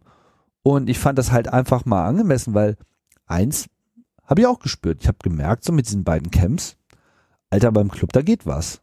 Das war schon alles richtig gut. So, wir haben da eine tolle Kultur gestartet bekommen, wo, wo sich, wo sich verrückte Dinge entwickeln und das war einfach mal die geilste Hacker-Szene weltweit. Wusste bloß noch keiner. ich meine, es ist kein Vergleich. Ich meine, zu dem Zeitpunkt in den USA, gerade nach 2001 dann, war da einfach nur noch Paranoia und irgendwie äh, Terror und irgendwie Geheimdienste und Bullen und irgendwie. Ich meine, was, was haben die denn auf ihren Konferenzen für Spielchen gespielt? Spot the Fat. Ja, versuch irgendwie rauszukriegen, wer hier vom FBI ist und wenn der dann irgendwie richtig erkannt wird, dann hahaha, ist ja lustig und so. Aber es war so vollkommen normal, dass so Polizei, Geheimdienste, Präsenz und natürlich dann auch typische USA natürlich auch diese ganze Business-Realität sich auch natürlich in diesen Events abgebildet hat. Meinst du so, so 2600 und. Ja, 2600 war die Ausnahme. Ah, okay. Aber so DEFCON und so weiter, also überhaupt Okay. alle äh, Treffen waren halt einfach mit einer ganz anderen Selbstverständlichkeit da am Start. So dieses bewusste, äh, wir, wir bleiben unter uns, wir sind unabhängig, keine Sponsoren, wir machen das irgendwie alles selbst, wir haben eine Community, mit der wir das über Jahre tragen und entwickeln. Wir entwickeln die ganzen Kompetenzen und über die Zeit auch unsere eigenen Ressourcen und unser eigenes Lager und unsere eigenen Fähigkeiten, unseren eigenen Code. All das, was äh, der Kongress so in den letzten äh, Jahrzehnten geschaffen hat, plus dieser spezifischen Kultur, die man so schwer beschreiben kann, aber die jeder sofort merkt, wenn er auf den Kongress kommt. Mhm. So dieses so, jemand ist das erste Mal da und ist so ein bisschen so Blick nach links, Blick nach rechts, Blick nach links. Was in aller Welt geht hier fuck? ab? So, ja, also genau. das, das, das, das, das kann man ja irgendwie auch gar nicht so richtig beschreiben. So. Und das, das trifft auch insbesondere die Leute hart, die halt so aus den USA kamen. Und also das war, sagen wir mal, auch so etwas, was, was ich gerne wollte, dass sich das ändert. Aber wir hatten halt auch das Problem, dass eben zu viel an Einzelnen hing. Dass zu viel Wissen und zu viel Kompetenzen und Entscheidungsauswirkungen äh, an einzelnen Personen hing. Mich Mhm. eingeschlossen. Ja, das ist ein Problem, was ja heute auch zum Teil noch vorherrscht. Was du auch nie weg, wegbekommen wirst und was auch seine Vorteile hat. Du brauchst starke Leute. Du brauchst Leute, die, die, die, die, die einen Überblick haben. Du brauchst Leute, die auch äh, äh, knallharte Entscheidungen fällen können. Leute, die auch eine Richtung vorgeben und die sagen, so machen wir das jetzt. Und es ist mir scheißegal, was du noch für eine geile Idee haben könntest. Vielleicht unter Umständen, wir, wir ziehen das jetzt durch. Wir setzen jetzt hier mal ein Motto äh, fest. Wir werfen jetzt einfach mal ein Logo in den Raum. Okay, dir gefällt's nicht, mir doch egal. Äh, lieber ein Logo, wo, wo diskutiert wird, als kein Logo. So eine, so eine Sachen, ja. Äh, infrastrukturelle Entscheidungen, was ich da damals für Auseinandersetzungen hatte mit irgendwie, wie die Kasse von dem und dem gemacht werden wollte. Und ich so, nee, wenn wir das so machen, dann hat das da und da mir egal, wie sehr du da in deine Technik verliebt wirst, aber meiner Meinung nach ist das eine Sackgasse. Also solche Entscheidungen müssen einfach auch mal gefällt werden. Aber auf der anderen Seite musst du halt auch loslassen können und sagen, ey, Engel, macht euren Scheiß doch einfach alleine. Ich habe mich da nie eingemischt. Mhm. Ja, ich habe keine, nicht mal eine Spur einer Ahnung davon gehabt, wie die überhaupt arbeiten. Mhm. Ich wusste nur, das läuft schon irgendwie so. Klar, man schaut da mal rein, ein bisschen lernt man es auch mal kennen. nach, ist alles Genau, gut, passt das? Was braucht ihr genau? Was, was, was hat funktioniert oder nicht? Dass man irgendwie so einen, so einen Kommunikationsflow aufrechterhält, das ist wichtig. Aber im Prinzip ist diese unabhängige Entwicklung von unabhängigen Gruppen mit eigenen Ideen, aber mit Verantwortung fürs Ganze, ist schon irgendwie okay. Also du musst da so eine Balance finden, aber es, damals gab es keine Balance. Es hing einfach an zwei, drei Leuten. Und das ging nicht. Und das, das äh, musste sich ändern. Und ich merkte halt auch selber, nachdem ich jetzt dann schon immerhin von ähm, ja, äh, 98 bis 2002 dann, also fünf, sechs Jahre da sozusagen schon auch drin war und zu dem Zeitpunkt irgendwie fünf Kongresse, zwei Camps, dann dieser Blinklights Wahnsinn und so weiter. Also es zehrte halt auch an mir. Also fünf Jahre lang nur das machen im Wesentlichen, da wirst du dann halt auch irgendwann bekloppt. Es war irgendwie für mich klar, okay, also dein dein Energy Level, so dieser Balken, der immer rechts unten so angezeigt wird, so Na ja, gut, gleichzeitig hast Der du dich auch so schon wieder langsam- ein neues Thema abgebogen, ne? Also wenn du sagst, das war so fünf Jahre, hast du das gemacht? Na, mir war halt klar, ich würde diesen Kongress nicht, nicht mehr lange so führen und, Mhm. und leiten können. Einerseits, weil es nicht erforderlich war, weil ich halt gesehen habe, andere Leute sind, also immer mehr Leute haben festgestellt, wie wertvoll dieser Event für uns ist und, und, und, und, und wie wichtig der für jeden Einzelnen ist. Das heißt, die Wahrscheinlichkeit, dass er von allen wie eine weiße Kartoffel fallen gelassen werden würde, wenn eine entscheidende Person mal die Zügel locker lässt, wurde immer geringer. Mhm. Ich hatte bloß nicht so den Eindruck, dass, dass wir schon an dem Punkt angekommen sind, wo der Grundstandard so hoch gesetzt ist, dass, dass es eben auch in eine richtige Richtung äh, galoppiert. Ich hatte immer noch Angst, es könnte wieder in diese Eidelstädter Bürgerhaus, Mhm. so die Fraktion gab es ja auch immer so, ja, äh, Die gibt's heute noch. das BCC hätte man nie mehr, ja und so früher war alles Mhm. besser und so Mhm. klar, ne? Ähm, nur hat ja eigentlich die Erfahrung gezeigt, dass sowohl die Vergrößerung als auch so eine Professionalisierung sehr wohl, also es hat auch alles so seine Probleme gebracht, aber es hat auf der anderen Seite so viele gute Entwicklungen äh, mit sich gebracht. Also insgesamt ist das Paket definitiv immer besser geworden. Also kamen wir jetzt an diesem Punkt, ne? Und der 21C3 ist meiner Meinung nach, ich habe das damals Kongress 3.0 genannt, weil das war er auch. Mhm. Also Eidelstädter Bürgerhaus, dann Haus am Kölnischen Park, war definitiv die 2.0, weil da war da irgendwie vom Start weg irgendwie alles anders. Und dieser 30C3 war halt irgendwie immer noch so dieses, wir machen irgendwie den HAKP, Klimbim, aber irgendwie an einem anderen Ort und man merkt da irgendwie, es passt einfach nicht mehr. Mhm. Äh, Es passt nicht mehr zu uns und, und, und es passt irgendwie in gewisser Hinsicht auch nicht zu, zu, zu sich selbst. Ja. Und dann kam der 21.3 und der war insofern neu, als dass in dem Jahr es kam dann ein größeres Team zusammen. Julia kam mit in die Contentplanung mit rein. Es gab das erste Mal ein Content-Team. Fukami und andere haben äh, mit mir zusammen ein Softwareprojekt gestartet, Pentabarf. Wir machen jetzt mal Contentplanung. Dann entstand dieses Orga-Wiki. Es gab auf einmal einen Ort, in dem alles über den Kongress stand.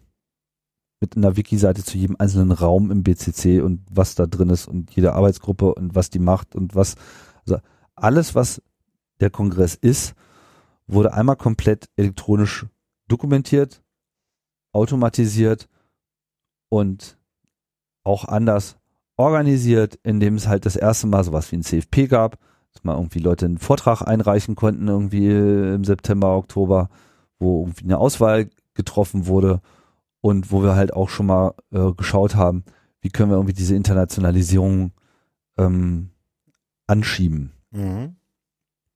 Da kam der 21C3 und alle waren irgendwie so völlig von Socken. Und so auf einmal so im Oktober gab es eine Webseite.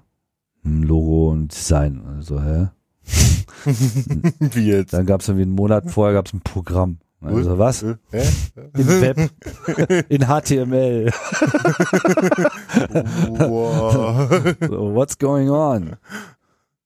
Und ähm, ja, verschiedene andere äh, Maßnahmen. Und dann kam tatsächlich in den nächsten Jahren, das war ein großer Erfolg, weil alle Leute gemerkt haben, so, okay, es geht auch anders. Wir können das irgendwie mit vielen Leuten organisieren. Wir können ein gutes Programm machen. Weil auf einmal war die Qualität der Vorträge, auf einmal waren die Vorträge waren auf einmal ein Thema. Vorher war das so, ja, Vorträge halt. Ja, so ein paar so nebenbei. Ne, geht mal mal rein, irgendein Nerdsitzer erzählt irgendwas. Äh, jetzt war auf einmal Qualität im Spiel, Leute haben ordentlich präsentiert. Es war auch schon so ein bisschen internationales Ding dabei, aber es war jetzt noch nicht sonderlich international. Und das ging dann so weiter. 22C3 war dann, nachdem das irgendwie lief, war dann klar, okay, jetzt, jetzt drücken wir mal die internationale Karte und jetzt retten wir mal die USA. so war das unser, unser Programm. Das ist übrigens der, wo ich das erste Mal dabei war. Ah ja. Was haben wir da gemacht? Da haben wir dann ähm, über unser Netzwerk sozusagen, so, kennt ihr Amerikaner? Mhm. So, äh, sagt dem mal, die sollen einen Vortrag einreichen. So die Nummer. Und alle, die halt da irgendwie so in der Hacker-Szene irgendwie vernetzt waren, haben dann halt Leute angesprochen und wir haben denen halt einfach gesagt, macht mal einen Talk, der irgendwie halbwegs Substanz hat, wir zahlen euch den Flug. Etwas, was halt der Kongress nicht tut normalerweise, Mhm. aber das war so eine.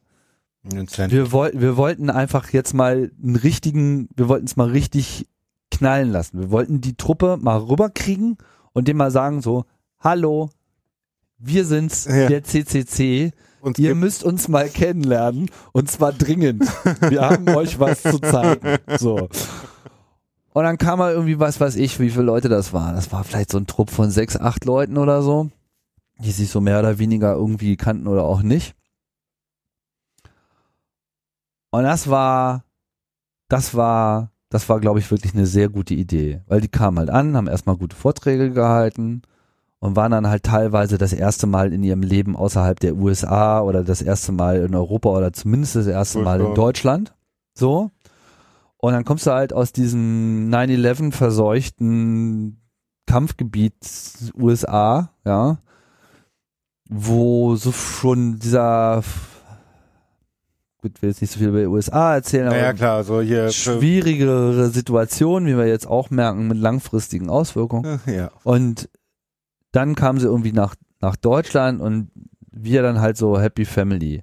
Ja, guck mal, wir sind die Hacker, ja, also as in äh, die bösen, Mhm. die bösen Kriminellen in den Mhm. USA, so, ja, wir sind die Hacker. Wir sitzen hier in einem Glashaus direkt am Zentrumsplatz der Hauptstadt Berlins, rauchen hier unsere Tüten, während die Bullen da draußen irgendwie die Hütchenspieler einpacken. ja, ja, genau. Willst du noch einen Chunk? Das muss der totale Kulturschock gewesen das, sein. das, und ehrlich, ich habe mich da mit denen unterhalten und, und die, die, die waren geschockt. Also ich we- weiß noch, der eine, der auch selber so mh, noch, der, auch so diesen so, so einen Film gemacht hatte, ich kriege das jetzt gerade nicht mehr so zusammen, also kulturell auch bewandert. Und der stand schon so äh, bewegt vor mir und nicht so nah wie ist, so. Ne? Alles cool. Und, und man merkte so richtig, dass er so äh, gar keine Worte so richtig fand. Äh, all das sehr wohl äh, reflektiert hat und einfach völlig geschockt und beeindruckt davon war, dass wir das alles ohne Sponsoren selber bauen Mhm. dürfen, Mhm. machen einfach. Mhm. Dann ist es auch noch gut Mhm. sieht geil aus, ist lustig, ja, ähm, Ist nicht nur eine Konferenz. Sondern irgendwie auch eine, eine, eine, eine Party, die dann aber auch nicht in so einen Alkoholexzess. Ich meine, du hast ja nicht, Selten. ja, also da trinkt mal Einzelne. einer mal einmal und dann wendet man sich dem an. Aber das war ja in den USA, ja, Blackhead und so weiter, Defcon, dann hast du da halt irgendwie diese ganzen Drumherum-Partys und es geht eigentlich nur die ganze Zeit um, ums Kummersaufen. Mhm. Ja, das ist ja gerade in der Security-Szene, die hat ja auch irgendwie ein Alkoholproblem. Ja, so, das, verständlich. ja, also mit zu viel Geld und zu viel Zeit, das irgendwie auszugeben und dann äh, Und zu viel Dystopie. ja, vielleicht auch noch so. Keine Ahnung, will ich jetzt auch gar nicht so sehr bewerten. Das ist eine, eine reine Beobachtung so und Ja. das ist ja bei uns nicht Mhm. der Fall. Das ist keine alkoholgeschwängerte Szene. Aber absolut. Ne, und null. Und ähm, das kam halt irgendwie alles noch mit dazu. Und das, das war für die irgendwie so, ja, kommt er wieder? Ja, ja, ja. ne? Auf jeden dann so, so. Ich so, ja, geht mal zurück, sagt mal euren Freunden Bescheid, die sollen auch mal kommen. Mhm. Und dann kamen sie. Und dann nächster Kongress kam noch mehr mit. Und dann kam noch mehr mit. Mhm. Und dann kam das nächste Camp und dann kamen sie schon mit ihrem eigenen Flugzeug und Hackers on a Plane. Hackers on the Plane und und und und und und und dann kulminierte das Ganze ja dann so, dass wir ja in dieser Phase dann halt auch, ist ja nochmal so ein komplett neues Themenfeld, dass ich unter anderem auch Vorbild Berlin, CCCB, Seabase, später dann MetaLab in Wien, diese ganzen Hacker Hacker-Spaces aufgemacht haben. Ne? Dann hier irgendwie äh, Pylon und Joel dann mit ihrem Hackerspace Design Patterns Vortrag auf einmal irgendwie eine, eine riesige Welle ausgelöst haben. Köln muss man natürlich noch äh, erwähnen, klar. Hannover, es gab ja so äh, verschiedene Clubs sozusagen auf einmal. Der Club war ja dann auf einmal nicht mehr nur Hamburg oder Berlin. Es war ja dann noch so eine parallele äh, Bewegung dass, dass sozusagen dieser, dieser skurrile Begriff Erfa, den der Club immer in der Satzung hatte, der aber nie so richtig mit Leben ausgefüllt war, sich eben auf einmal so einer Bewegung entgegensah, wo einfach überall Club aufpoppte. Ne? Mhm. Und was natürlich auch eine Folge von Internet und Vernetzung äh, war, aber was eben auch gezeigt hat, okay, da ist noch eine ganze Menge mehr äh, zu holen und die ganzen Orte haben ja ihre eigene Kultur noch entwickelt. Und dann auf dem dritten Camp kamen sie ja dann irgendwie alle an, dann, da ist ja so quasi so gefühlt so die halbe Defcon, Mhm. dann lief ja gerade die Defcon, dann sind die alle im Flieger und sind dann aufs Camp Mhm. und gucken halt wieder nach links und gucken wieder nach rechts und gucken wieder nach links so, bitte was? So, ja. Und ähm, das und danach haben sie sich ja in den Bus gesetzt und sind irgendwie einmal durch Deutschland und Österreich äh, getourt und haben sich diese ganzen Hackerspaces angeschaut. Und dann sind sie irgendwie zurückgefahren und zwei, drei Monate später NYC Resistor gegründet Mhm. und diese ganzen überall entstanden auf einmal Hackerspaces. Plötzlich waren ganz viele da. Und mittlerweile gibt's World Maps mit irgendwie tausenden Hackerspaces, Hackerspaces.org. Hackerspaces created from Germany. Ja, also ich, ne, immer schwierig da jetzt so ein Credit, aber ich meine, dass wir da eine, Ja. also dass die deutsche Hackerkultur da eine Rolle äh, gespielt hat, steht vollkommen außer Frage. Ich meine, aus deren Perspektive, wir sind ja auch eigentlich Deutsche. Ne? Also Deutsche sind ordentlich, gründlich, äh, strukturiert etc. pp. langweilig und ohne Humor. Ja, genau. Und dann kommst du da auf eine Veranstaltung, wo dich herum alles blinkt, äh, alles ordentlich ist, also schon so den deutschen Idealen entspricht, aber trotzdem das totale Chaos und aus sich selbst heraus wächst. Das ist schon etwas, ich glaube, das, das, das hat was mit dieser Kulturmischung zu tun. Ja, auf jeden Fall. Also, jetzt haben wir im Prinzip, ich meine, ich habe jetzt über das BCC jetzt noch nicht so viel äh, gesagt. Wer da war, weiß, wir haben uns da etwas vergrößern können gegenüber dem HAKP, aber nicht Mhm. nennenswert. Mhm. Es Also- war sehr voll. Es war sehr schnell sehr voll. Ich meine, wir konnten das eine Weile noch kontern dadurch, dass wir die Raumnutzung von Jahr zu Jahr durchoptimiert haben. Ja, also wir haben aber- jedes Jahr wieder irgendeine Fläche auch noch mit benutzen können, die vorher nicht da war. Nur, dass das halt jetzt nicht so viele Flächen waren, dass, dass das alle Probleme gelöst hätte. Ne? Aber Ich meine, im Endeffekt sind wir dann zum Schluss noch auf die Idee gekommen, da draußen auch noch Rohrbauzelte genau. zu bauen und da kam ja auch die Idee her, das Zelt mit nach Hamburg zu nehmen. Genau.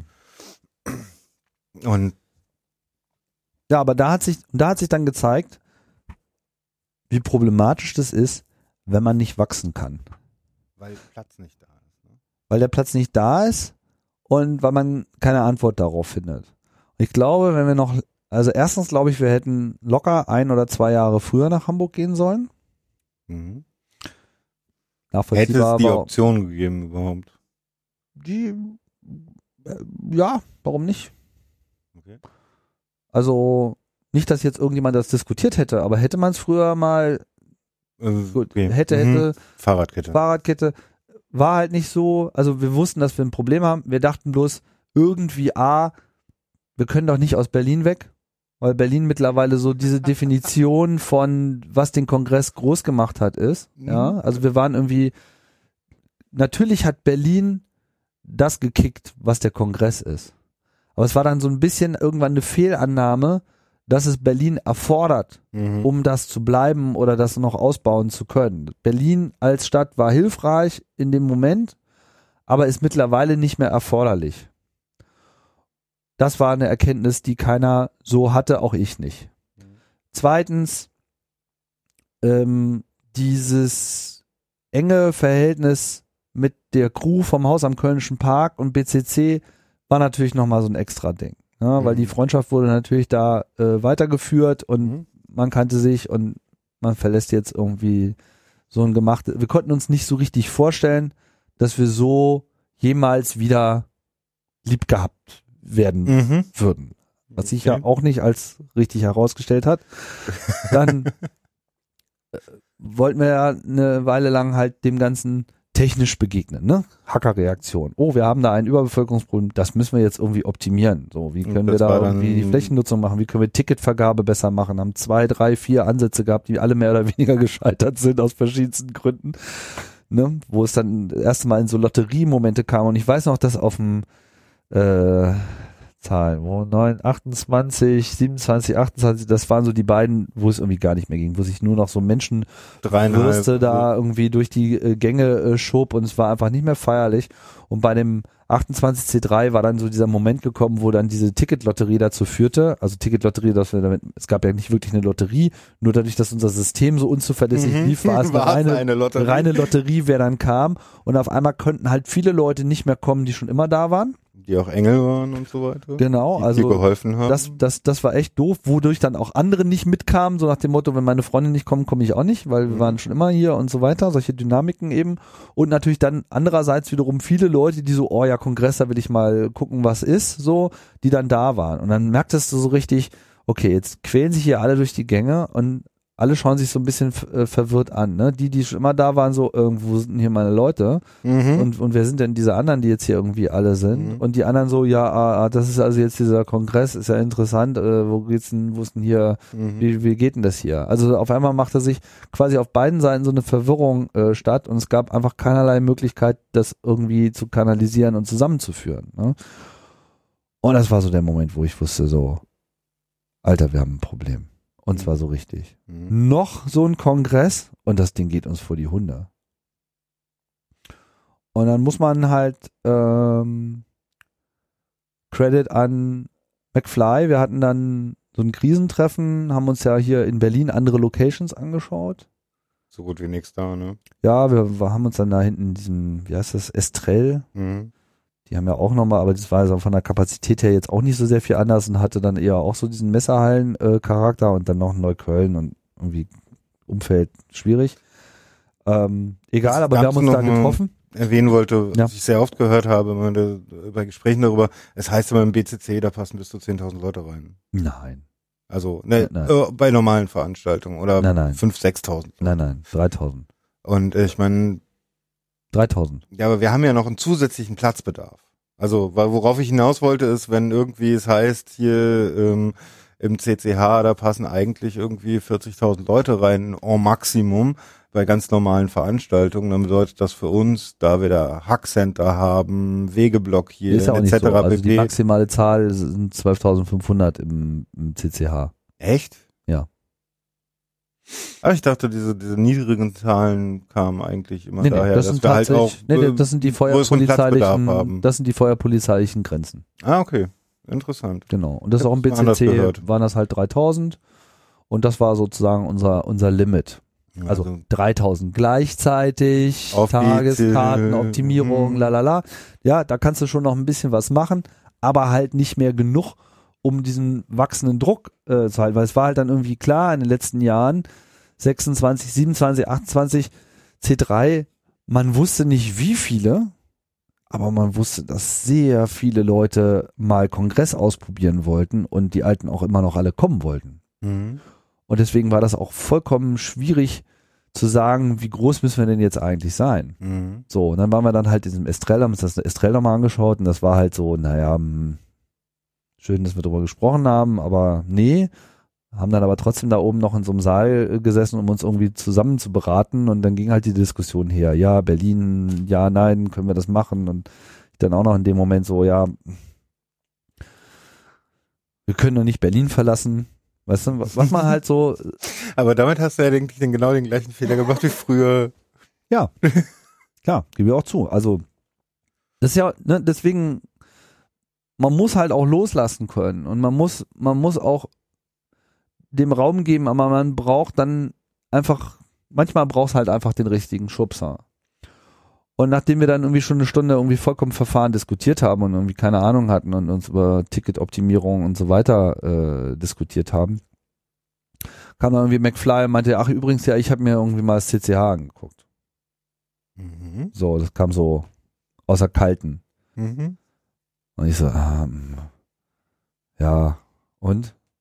Ja, hier guck mal da und Räume und da und hier und da Räume und noch mehr Räume und Räume und Räume und ich bin da mal, hab da mal gefragt und irgendwie, ja, irgendwie meinten die, die haben ganz viele Räume. Mhm, okay, gucken wir mal, Pläne gingen irgendwie rum. Guck mir das so an. Wow. Und dann macht es bei mir gleich so ratter, ratter, ratter, ratter, ratter, kabing und habe sofort meine Meinung zurückgezogen und habe gesagt, ich habe die ganze Zeit nur Quatsch erzählt. Äh, wir sollten das machen. Naja, ich meine, Saal mit 3500 Plätzen, Saal mit 2200 Plätzen, äh, viele kleine Räume, riesig viel Platz für ein Hackcenter. Das war schon Ja, aber es war, interessant. wir haben ja früher, also das Lustige war, als wir dann im, im CCH waren, da gab's dann so einen Tisch und da saßen die ganzen Old Farts rum. Mhm. Alles Leute, die so auf dem ersten Kongress schon immer früher, die ganz alten Hamburger, Mhm. saßen da irgendwie rum. Ich so, na Jungs, seid ihr auch mal wieder alle da, so, weißt du? Jetzt sind wir wieder in Hamburg. Also. Und sie, und sie, sie, sie schlugen sich nur auf die Schenkel, weil sie sich halt darauf, daran erinnerten, wie sie damals im Eidelständer Bürgerhaus irgendwie rumsaßen da, irgendwie mit 200 Leuten, die gekommen waren und dann so rumscherzen, so, irgendwann machen wir das mal im CCH.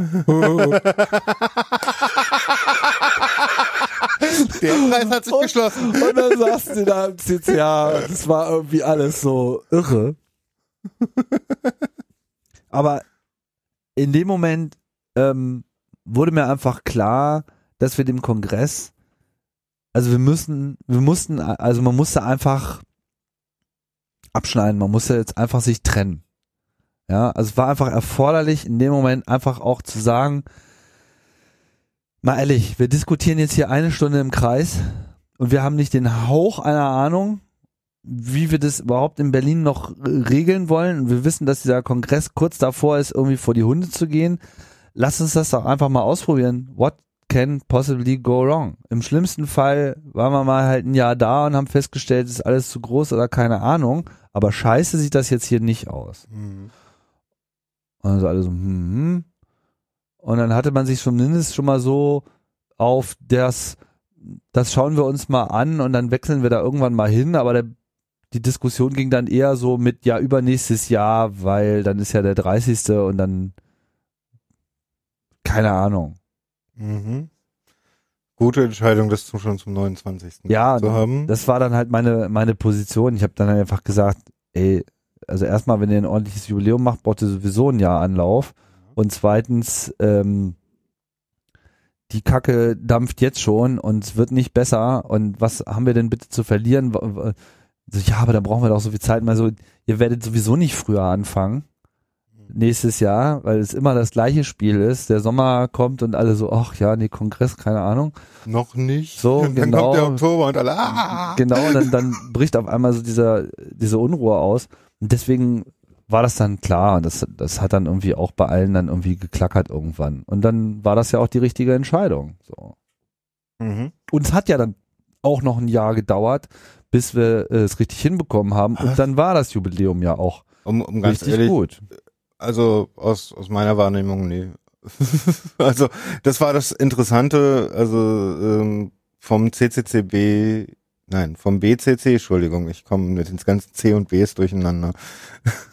ähm, also vom BCC nach Hamburg, aus jetzt meiner Perspektive, war eher so ein, ich hätte gedacht, dass es wesentlich mehr hakt, an wesentlich mehr Ecken hakt.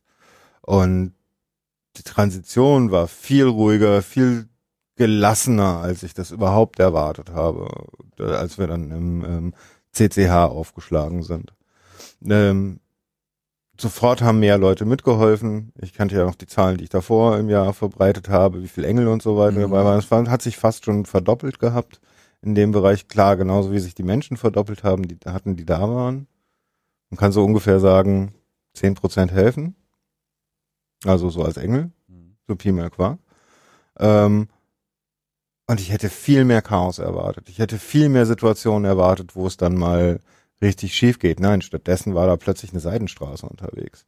Stattdessen wurde dieser riesige Raum, der unten war, als Hackcenter genutzt auf eine Art und Weise, wie ich das selber noch nie gesehen hatte. Und auch schon diese ersten Verschönerungskonzepte, Lounges, den ganzen Platz nutzen, das war eigentlich schon sofort da. Das nächste Jahr war halt einfach nur noch mal das Krönchen aufgesetzt Mhm. dass es dann noch mal besser wurde. Aber ich hätte ähm, eine solche Transition von, von Berlin nach Hamburg mit einer gleichzeitigen Verdopplung der Leute und einer Verdopplung des Organisationsaufwandes quasi, äh, fast schon eine Verdreifachung, weil die alten Strukturen mussten ja auch irgendwie rüber. Äh, ich hätte nicht gedacht, dass das so glatt über die Bühne geht. Also ich meine, ich habe ja die, die PL erlebt während der Zeit äh, und äh, die waren glücklich, dass sie was zu tun hatten. Und aber auf der anderen Seite hatten sie nicht so viel zu tun wie, wie in, in den Berliner Zeiten. Da waren viel mehr Feuer auszutreten. Zumindest aus meiner Perspektive. Mhm. Ja, ich denke, dass also der Raum war einfach erforderlich und der Kongress wäre sicherlich an seiner Dichte erstickt. Ja. Und, und das ist das, was ich äh, immer sage. Man muss einer Veranstaltung den Raum geben, natürlich zu wachsen. Und das ist einfach erforderlich. Und das ist vermutlich auch etwas, dem wir uns auch in Leipzig nicht äh, entgegenstellen können in beliebigem Maße. Also ich meinst, denke, dass da mehr Leute kommen. wir, also man muss, also der Druck auf die Tickets war beim letzten Mal relativ stark.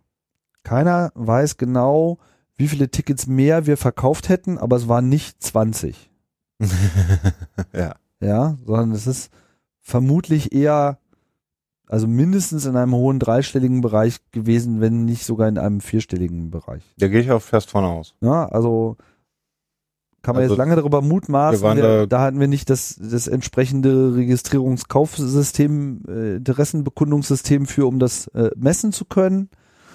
Ähm, vielleicht gibt's das in diesem Jahr, dass man zumindest auch ein Gefühl bekommt mit, okay, da war jetzt unser Limit, aber das Limit hätte im Prinzip auch noch so weit äh, erhöht werden können und wir wären immer noch alle Tickets losgeworden. Ich hoffe, dass wir diese Zahl gewinnen können in diesem Jahr.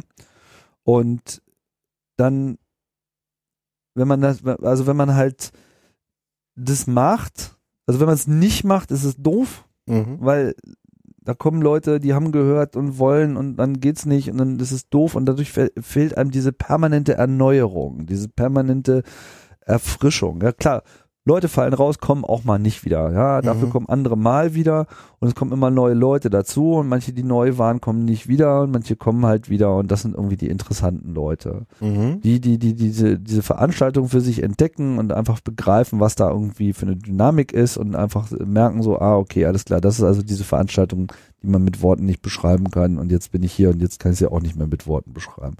So, und, und aus denen kommt der übernächste Schritt. Und wenn, wenn wir uns diese, äh, diesen Nachfluss von, von, von neuen Leuten und neuen Ideen nicht äh, erhalten, dann werden wir halt irgendwann so eine verknöcherte Senioren Party, äh, was man nicht will, was viele, viele Veranstaltungen äh, geworden sind. Und das Problem hat der Kongress nun wirklich nicht. Mhm. Ja, und da war dann nun der große Kongress in Hamburg. Als nächstes geht's nach Leipzig, aber was mich noch interessiert, ich glaube, die Historie haben wir jetzt so relativ gut überschaut. Der Rest kommt dann mit den anderen Operation Centern und den Leuten, die was auf dem Kongress machen. Aber was mich noch interessiert ist, wann hat das so angefangen, dass der Kongress von den Medien, von der Gesellschaft wahrgenommen wird? Also in den letzten Jahren ist es mir sehr stark aufgefallen, dass auch immer wieder Fernsehteams war, dass darüber berichtet wird. Hallo, meine Mutter hat mich in der Tagesschau gesehen. Ha. Ja. Das war Also ich meine, so richtig neu ist das jetzt nicht. Ich meine, schon der erste Kongress war irgendwie in der Tagesschau. Echt? Ja, da gibt's ja irgendwie altes Filmmaterial. Ich meine, das war ja damals 84 BTX-Hack. ja okay. Also da, das, da war der CCC deutschlandweite Aufregung. Hm, Dann wurde es aber auch wieder ruhiger drum. Ja, aber dann, es ließ ja nicht nach, dann NASA-Hack, dann die KGB-Geschichte, also dann in den 90ern, und dann in Berlin ging es ja dann weiter. Also es gab immer wieder diese Hacks und ähm, es gab vor allem dann halt auch immer äh, diese Personen in der Öffentlichkeit, die ja eigentlich nachhaltigen Eindruck äh, hinterlassen. So, also da kann man ja wirklich auch mal an, an Personen was festmachen. Ganz klar am Anfang natürlich vor allem Wow, Mhm. Steffen Verneri, ähm, die das äh, vor allem in den 80ern äh, geprägt haben und auch diesen speziellen Umgang mit der Presse quasi erfunden ist vielleicht ein großes Wort, aber die einfach da so einen Stil äh, eingeführt haben, mit dem das alles ganz gut äh, lief. Einzelne äh, Kämpfer äh, noch nebenbei, Reinhard Schrutzky etc., wer damals noch so eine Rolle gespielt hat oder so auch Personen wie ähm, Peter Glaser, die auch so ja, dann auch so eine Literaturkarriere, Bachmann-Preisträger etc. angestrebt haben, die halt auch alle so Begleiter dieses Clubs waren. Also es gab viele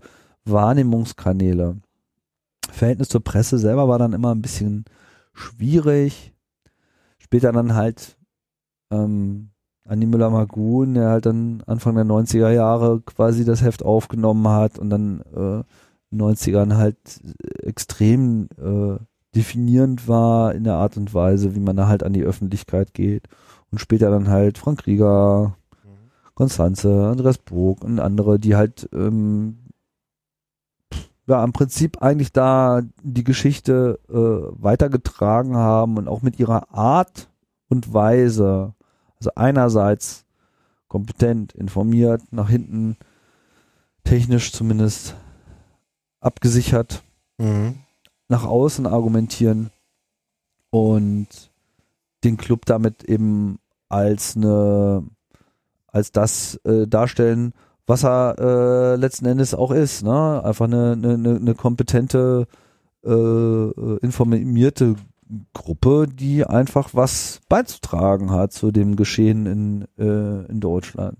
Sicherlich wurde das noch dann verstärkt durch diese ganzen ähm, Schritte vor das Verfassungsgericht, Mhm. dass äh, der Club dann eben zunehmendem Maße auch äh, bei rechtlichen Beurteilungen und so weiter herangezogen wird mit seiner Expertise, die Anhörung äh, vom Bundestag, ne? Und dann jetzt im letzten Schritt auch Linus, der jetzt auch nochmal so eine neue Spielart der äh, Öffentlichkeit mit reinbringt. So, das ist gut. Mhm. Ich hatte halt aus, aus meiner Perspektive so die Wahrnehmung bei den ersten Kongressen und Camps, bei denen ich dabei war, da war so halt, ja, da wurden wir eher so betrachtet wie, ja, das ist halt so, dass der Kongress der Hacker und so ein bisschen wie Schmuddelkinder ist zwar ganz interessant, was sie da Also eine machen. Exotenveranstaltung. Ja, so eine Exotenveranstaltung, genau. Exotisch ist aber das viel bessere, äh, viel bessere Wort.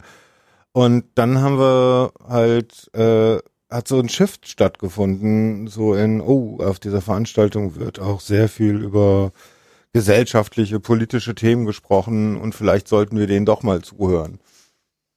Also gerade so von, von den öffentlich-rechtlichen habe ich genau das wahrgenommen.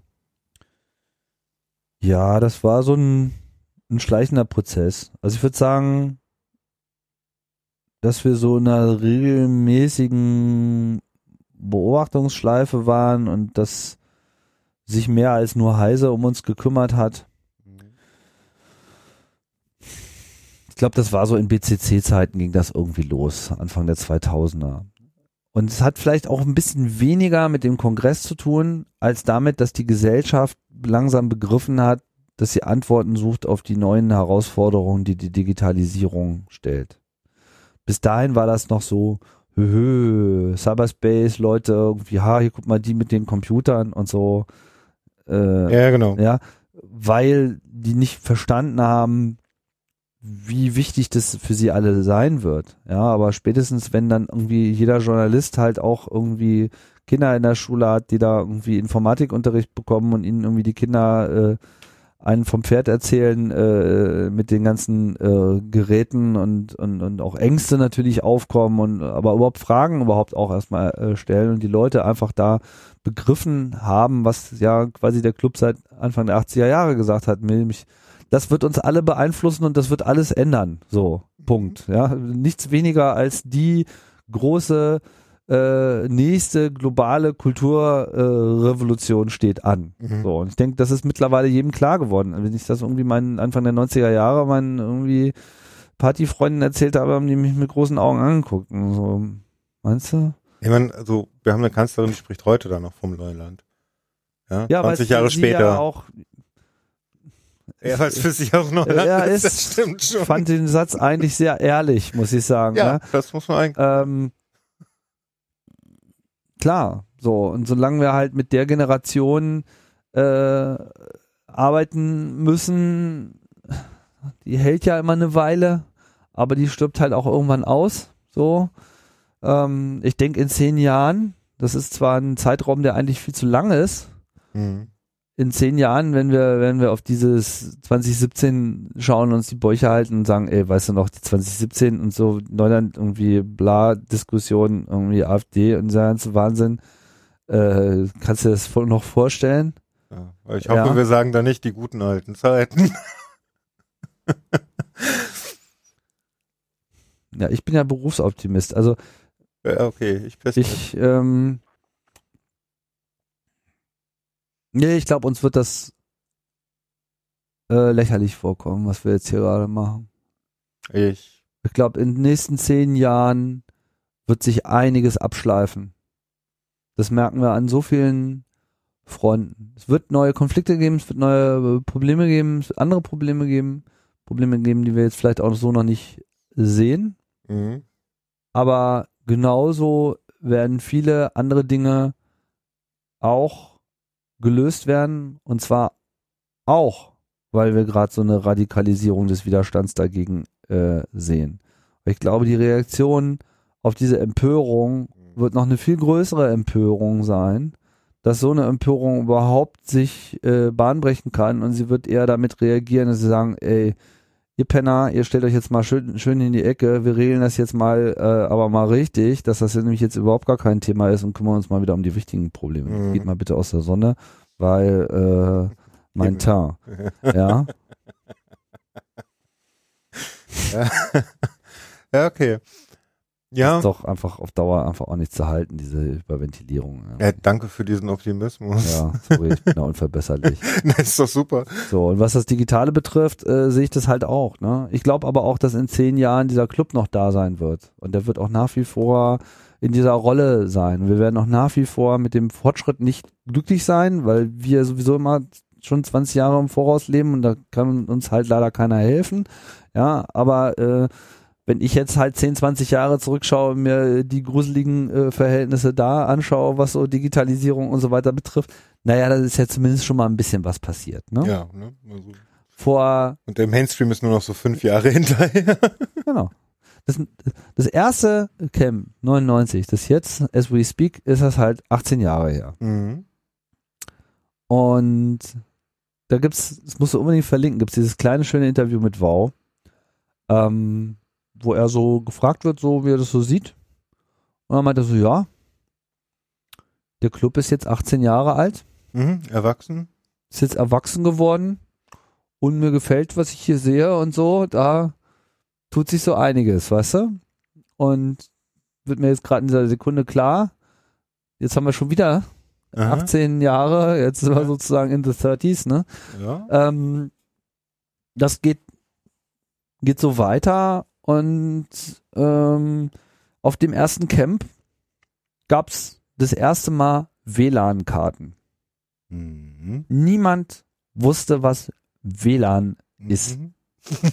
Auch bei uns nicht. Also paar schon, so klar, logisch. Die haben die also, WLAN-Karten man, angeschafft. man wusste auch schon, dass man das wollte, Ist da, aber da gab's das erste Mal WLAN. ist da die, die, die Tradition daraus entstanden, dass beim Camp irgendwie auch immer ein Hardware-Gadget mitgeliefert wird? Also Nee, weil das Mal die wurde ja Rocket nicht. Nee, so. nee, nee, nee, das weiß gar nicht, wann ging das los. Das haben wir in Altlandsberg haben wir das nicht gemacht. Okay. Ähm, das ist ja so auch so eher so ein amerikanisches äh, Ah, okay. Ding. Kam später. Ja, das kam, kam später. Das ist auch, ich sehe das auch ein bisschen, ja, kann man machen. Ich, ja, Hm? andere Debatte. Jedes jedem Tierchen sein Pläsier Jedem an der. Stelle. Sein Pläsierchen, genau. Und naja,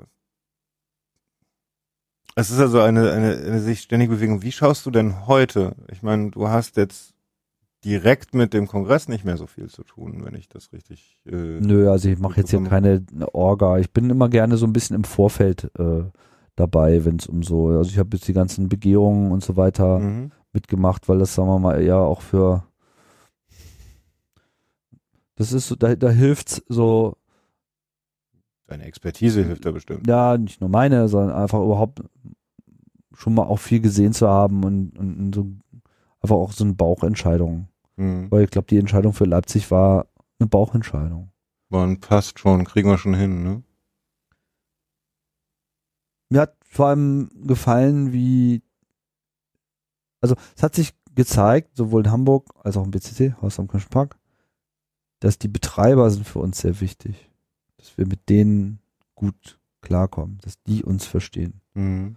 Und das hat ja auch in Hamburg wunderbar funktioniert. Und unser Gefühl war halt einfach, dass, dass das Team in Leipzig au- auch diese Qualitäten mit sich bringt.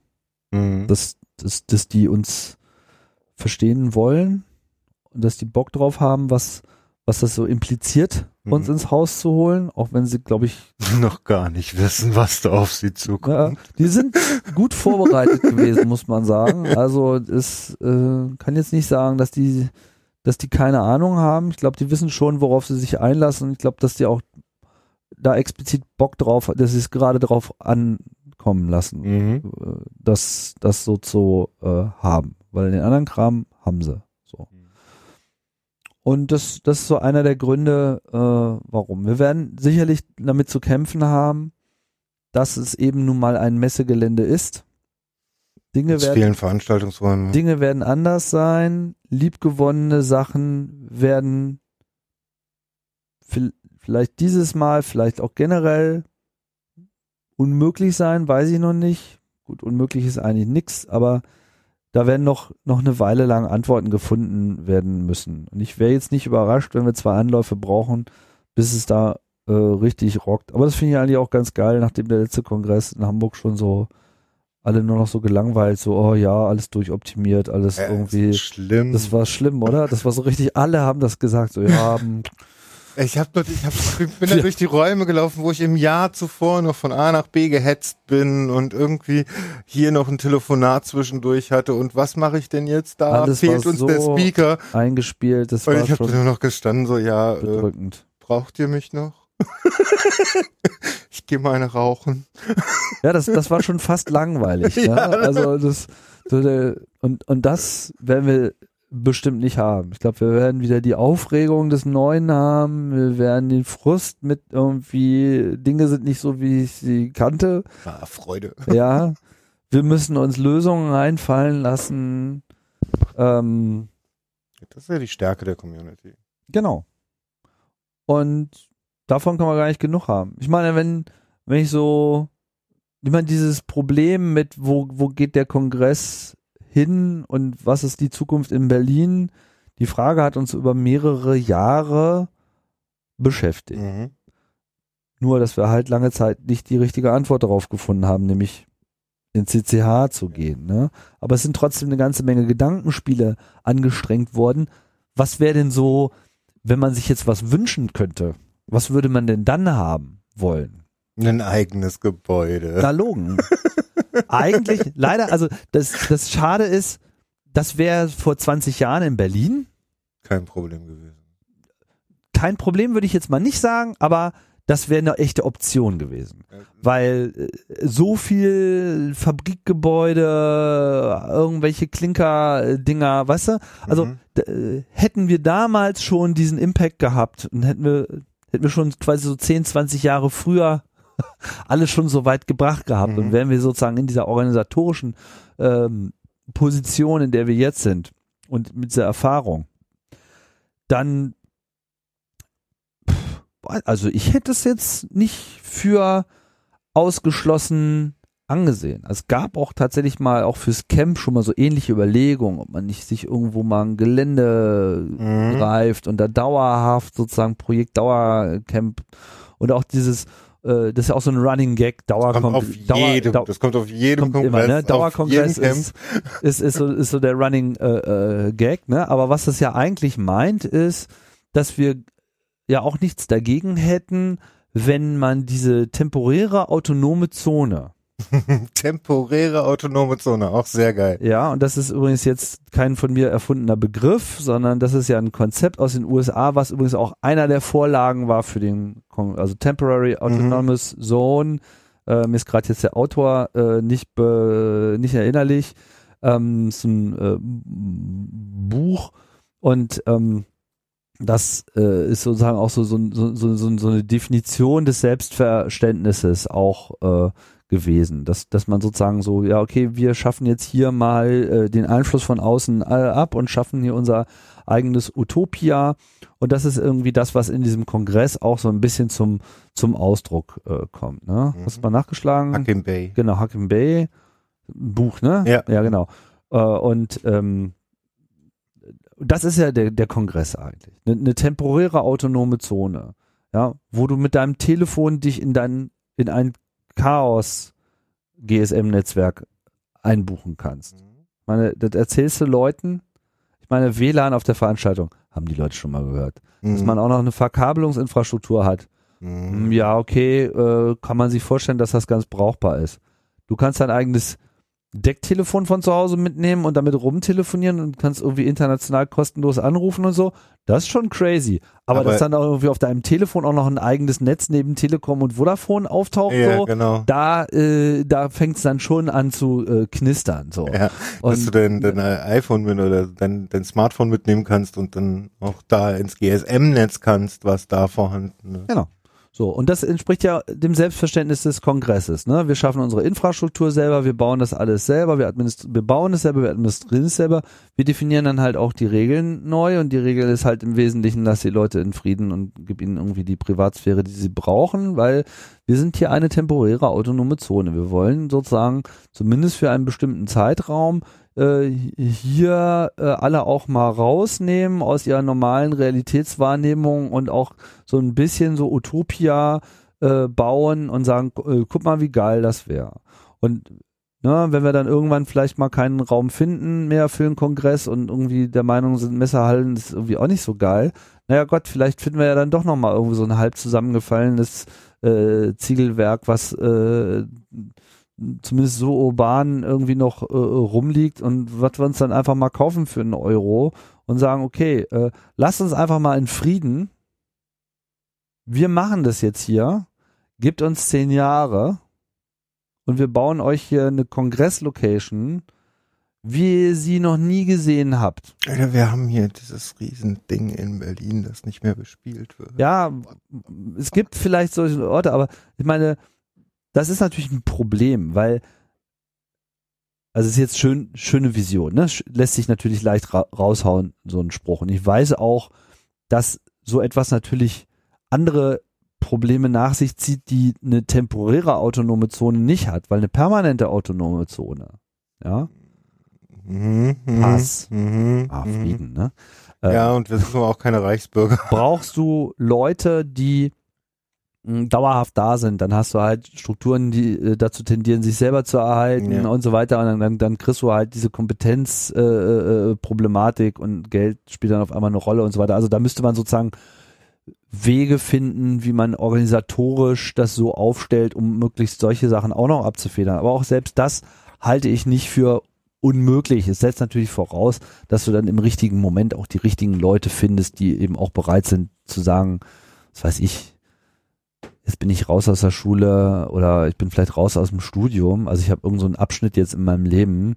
Äh, liegt mein Ziel jetzt im Wesentlichen da drin, irgendeinen so Beruf äh, äh, zu betreiben, der in drei Jahren schon wieder äh, von der technologischen Entwicklung überrollt wird? Oder erfinde ich mir hier vielleicht einfach meinen eigenen Beruf? Mhm. baue ich jetzt hier mal an, an der autonomen Zone mit und schaffe einen Ort, der einfach in jeder Beziehung kongresskompatibel ist. Ja, wo man dann einmal im Jahr den Kongress auch wieder feiert, der aber sozusagen dazwischen ein Ort ist, wo permanent, was weiß ich, da können ja Clubräume sein, da können Räume, Veranstaltungsräume sein für kleinere Veranstaltungen, netzpolitischer Art, andere, äh, ja, also wo man sich, wo man sozusagen so einen Ort bietet, wo Leute sein können. Also Der aber anders ist- Seabase in größer.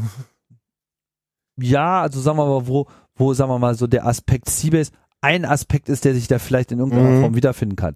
Ja, wo der Kongress aber in seiner Gänze sehr viel mehr definierend ist. Dass man sagt so, okay, du machst hier eine Veranstaltung, wir haben eine Kassenlösung, wir haben äh, eine Videostreaming-Lösung. Äh, Streaming, Audio. Du? Alles ist auf Knopfdruck, Recording, Streaming, Oh, das ist ein schöner Archivieren. Nerdraum. Ja, genau. Internet ist irgendwie immer da und immer, immer massiv da. Nicht so ein Mhm. bisschen, sondern du hast immer so richtig so Fettnetz. Mhm. Das, ist- das, ist das erste, was man macht, ist, dass man irgendwie so ein so, so, so ein Kilo schweres Glasfaserbündel da irgendwie reinsteckt irgendwie in dieses Haus und dann einfach erstmal so, das Thema ist jetzt erstmal durch. Ja, genau. Wo ist das So. Rechenzentrum? Und jetzt, und jetzt bauen wir aber auch andere Infrastrukturen auf, die so noch nie da gewesen sind. So. Ja, wir haben hier eine Lösung, die irgendwie ein Besuchertracking erlaubt, wo die Leute sich gegenseitig finden können, was aber gleichzeitig auch maximale Privatsphäre verspricht Sputnik, ne? Was auch immer. Es gab ja solche Ideen schon äh, äh, immer, ja, so Experimente, aber dass man sich dann auch mal konkret Gedanken darüber macht, wie kann man das, was alle haben wollen, was aber irgendwie normalerweise problematisch ist für eine Privatsphäre, kann man das so implementieren, dass es hier sogar geht und sozusagen beiden Anforderungen erfüllt.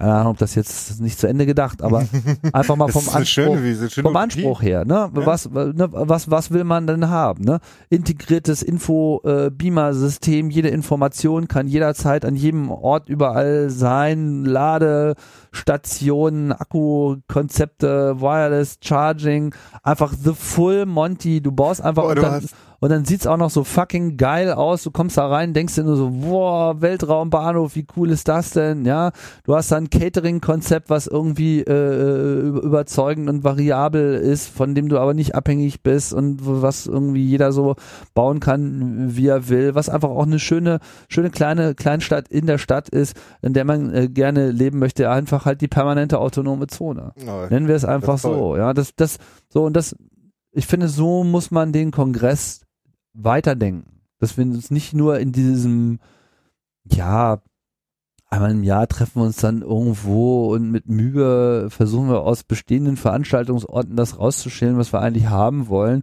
obwohl es eigentlich ja viel sinnvoller wäre, diese Infrastruktur halt äh, dauerhaft zu machen. Ich meine, die Fusion mit dem Kulturkosmos macht es auf eine interessante Art und Weise äh, vor, ne? weil da hast du dieses riesige Gelände und so. Siehst natürlich auch, okay, auch sowas bringt dann soziale Probleme mit sich und, ne? und Leute werden älter und haben irgendwie andere Ziele, das sind Schwierigkeiten, aber pff, das sind auch Herausforderungen und Herausforderungen sind geil. Hm, Macht man Lösungen für. Da möchte ich noch einen kleinen Nachtrag machen. Und zwar am Anfang hatten wir über dieses automatische Barkonzept gesprochen. Die Automatikbar. Die Automatenbar. Die Automatenbar, genau. Und ähm, den Podcast, den du gesucht hast, das ist äh, Kaspar Clemens Mirau mit dem Leitmotiv und gleich die erste Folge. Ah ja, genau, die erste war das sogar. Guck an. Ja, das. Das kann ich nur sehr empfehlen. Hat mir damals auch sehr viel Spaß gemacht, Mhm. das zu hören. Tim, wir sind Das war's, jetzt oder? von anno dazu mal bis sogar in die große Zukunftsvision gekommen. so. Ich danke dir sehr, dass du dir so viel Zeit genommen hast Ja, dafür. Ich hoffe, euch Hörer hat's gefallen. Naja, der übliche Aufruf, die übliche Hausmeisterei, ne? Macht bitte iTunes-Kommentare, gebt Feedback und falls ihr noch jemanden kennt, der mit auf dieser Sendung und hinter den Kulissen, den ich nicht auf den Schirm habe, gebt mir Bescheid. Ich möchte mit euch allen reden. Bis dann. Danke, Tim. Danke auch. Tschüss.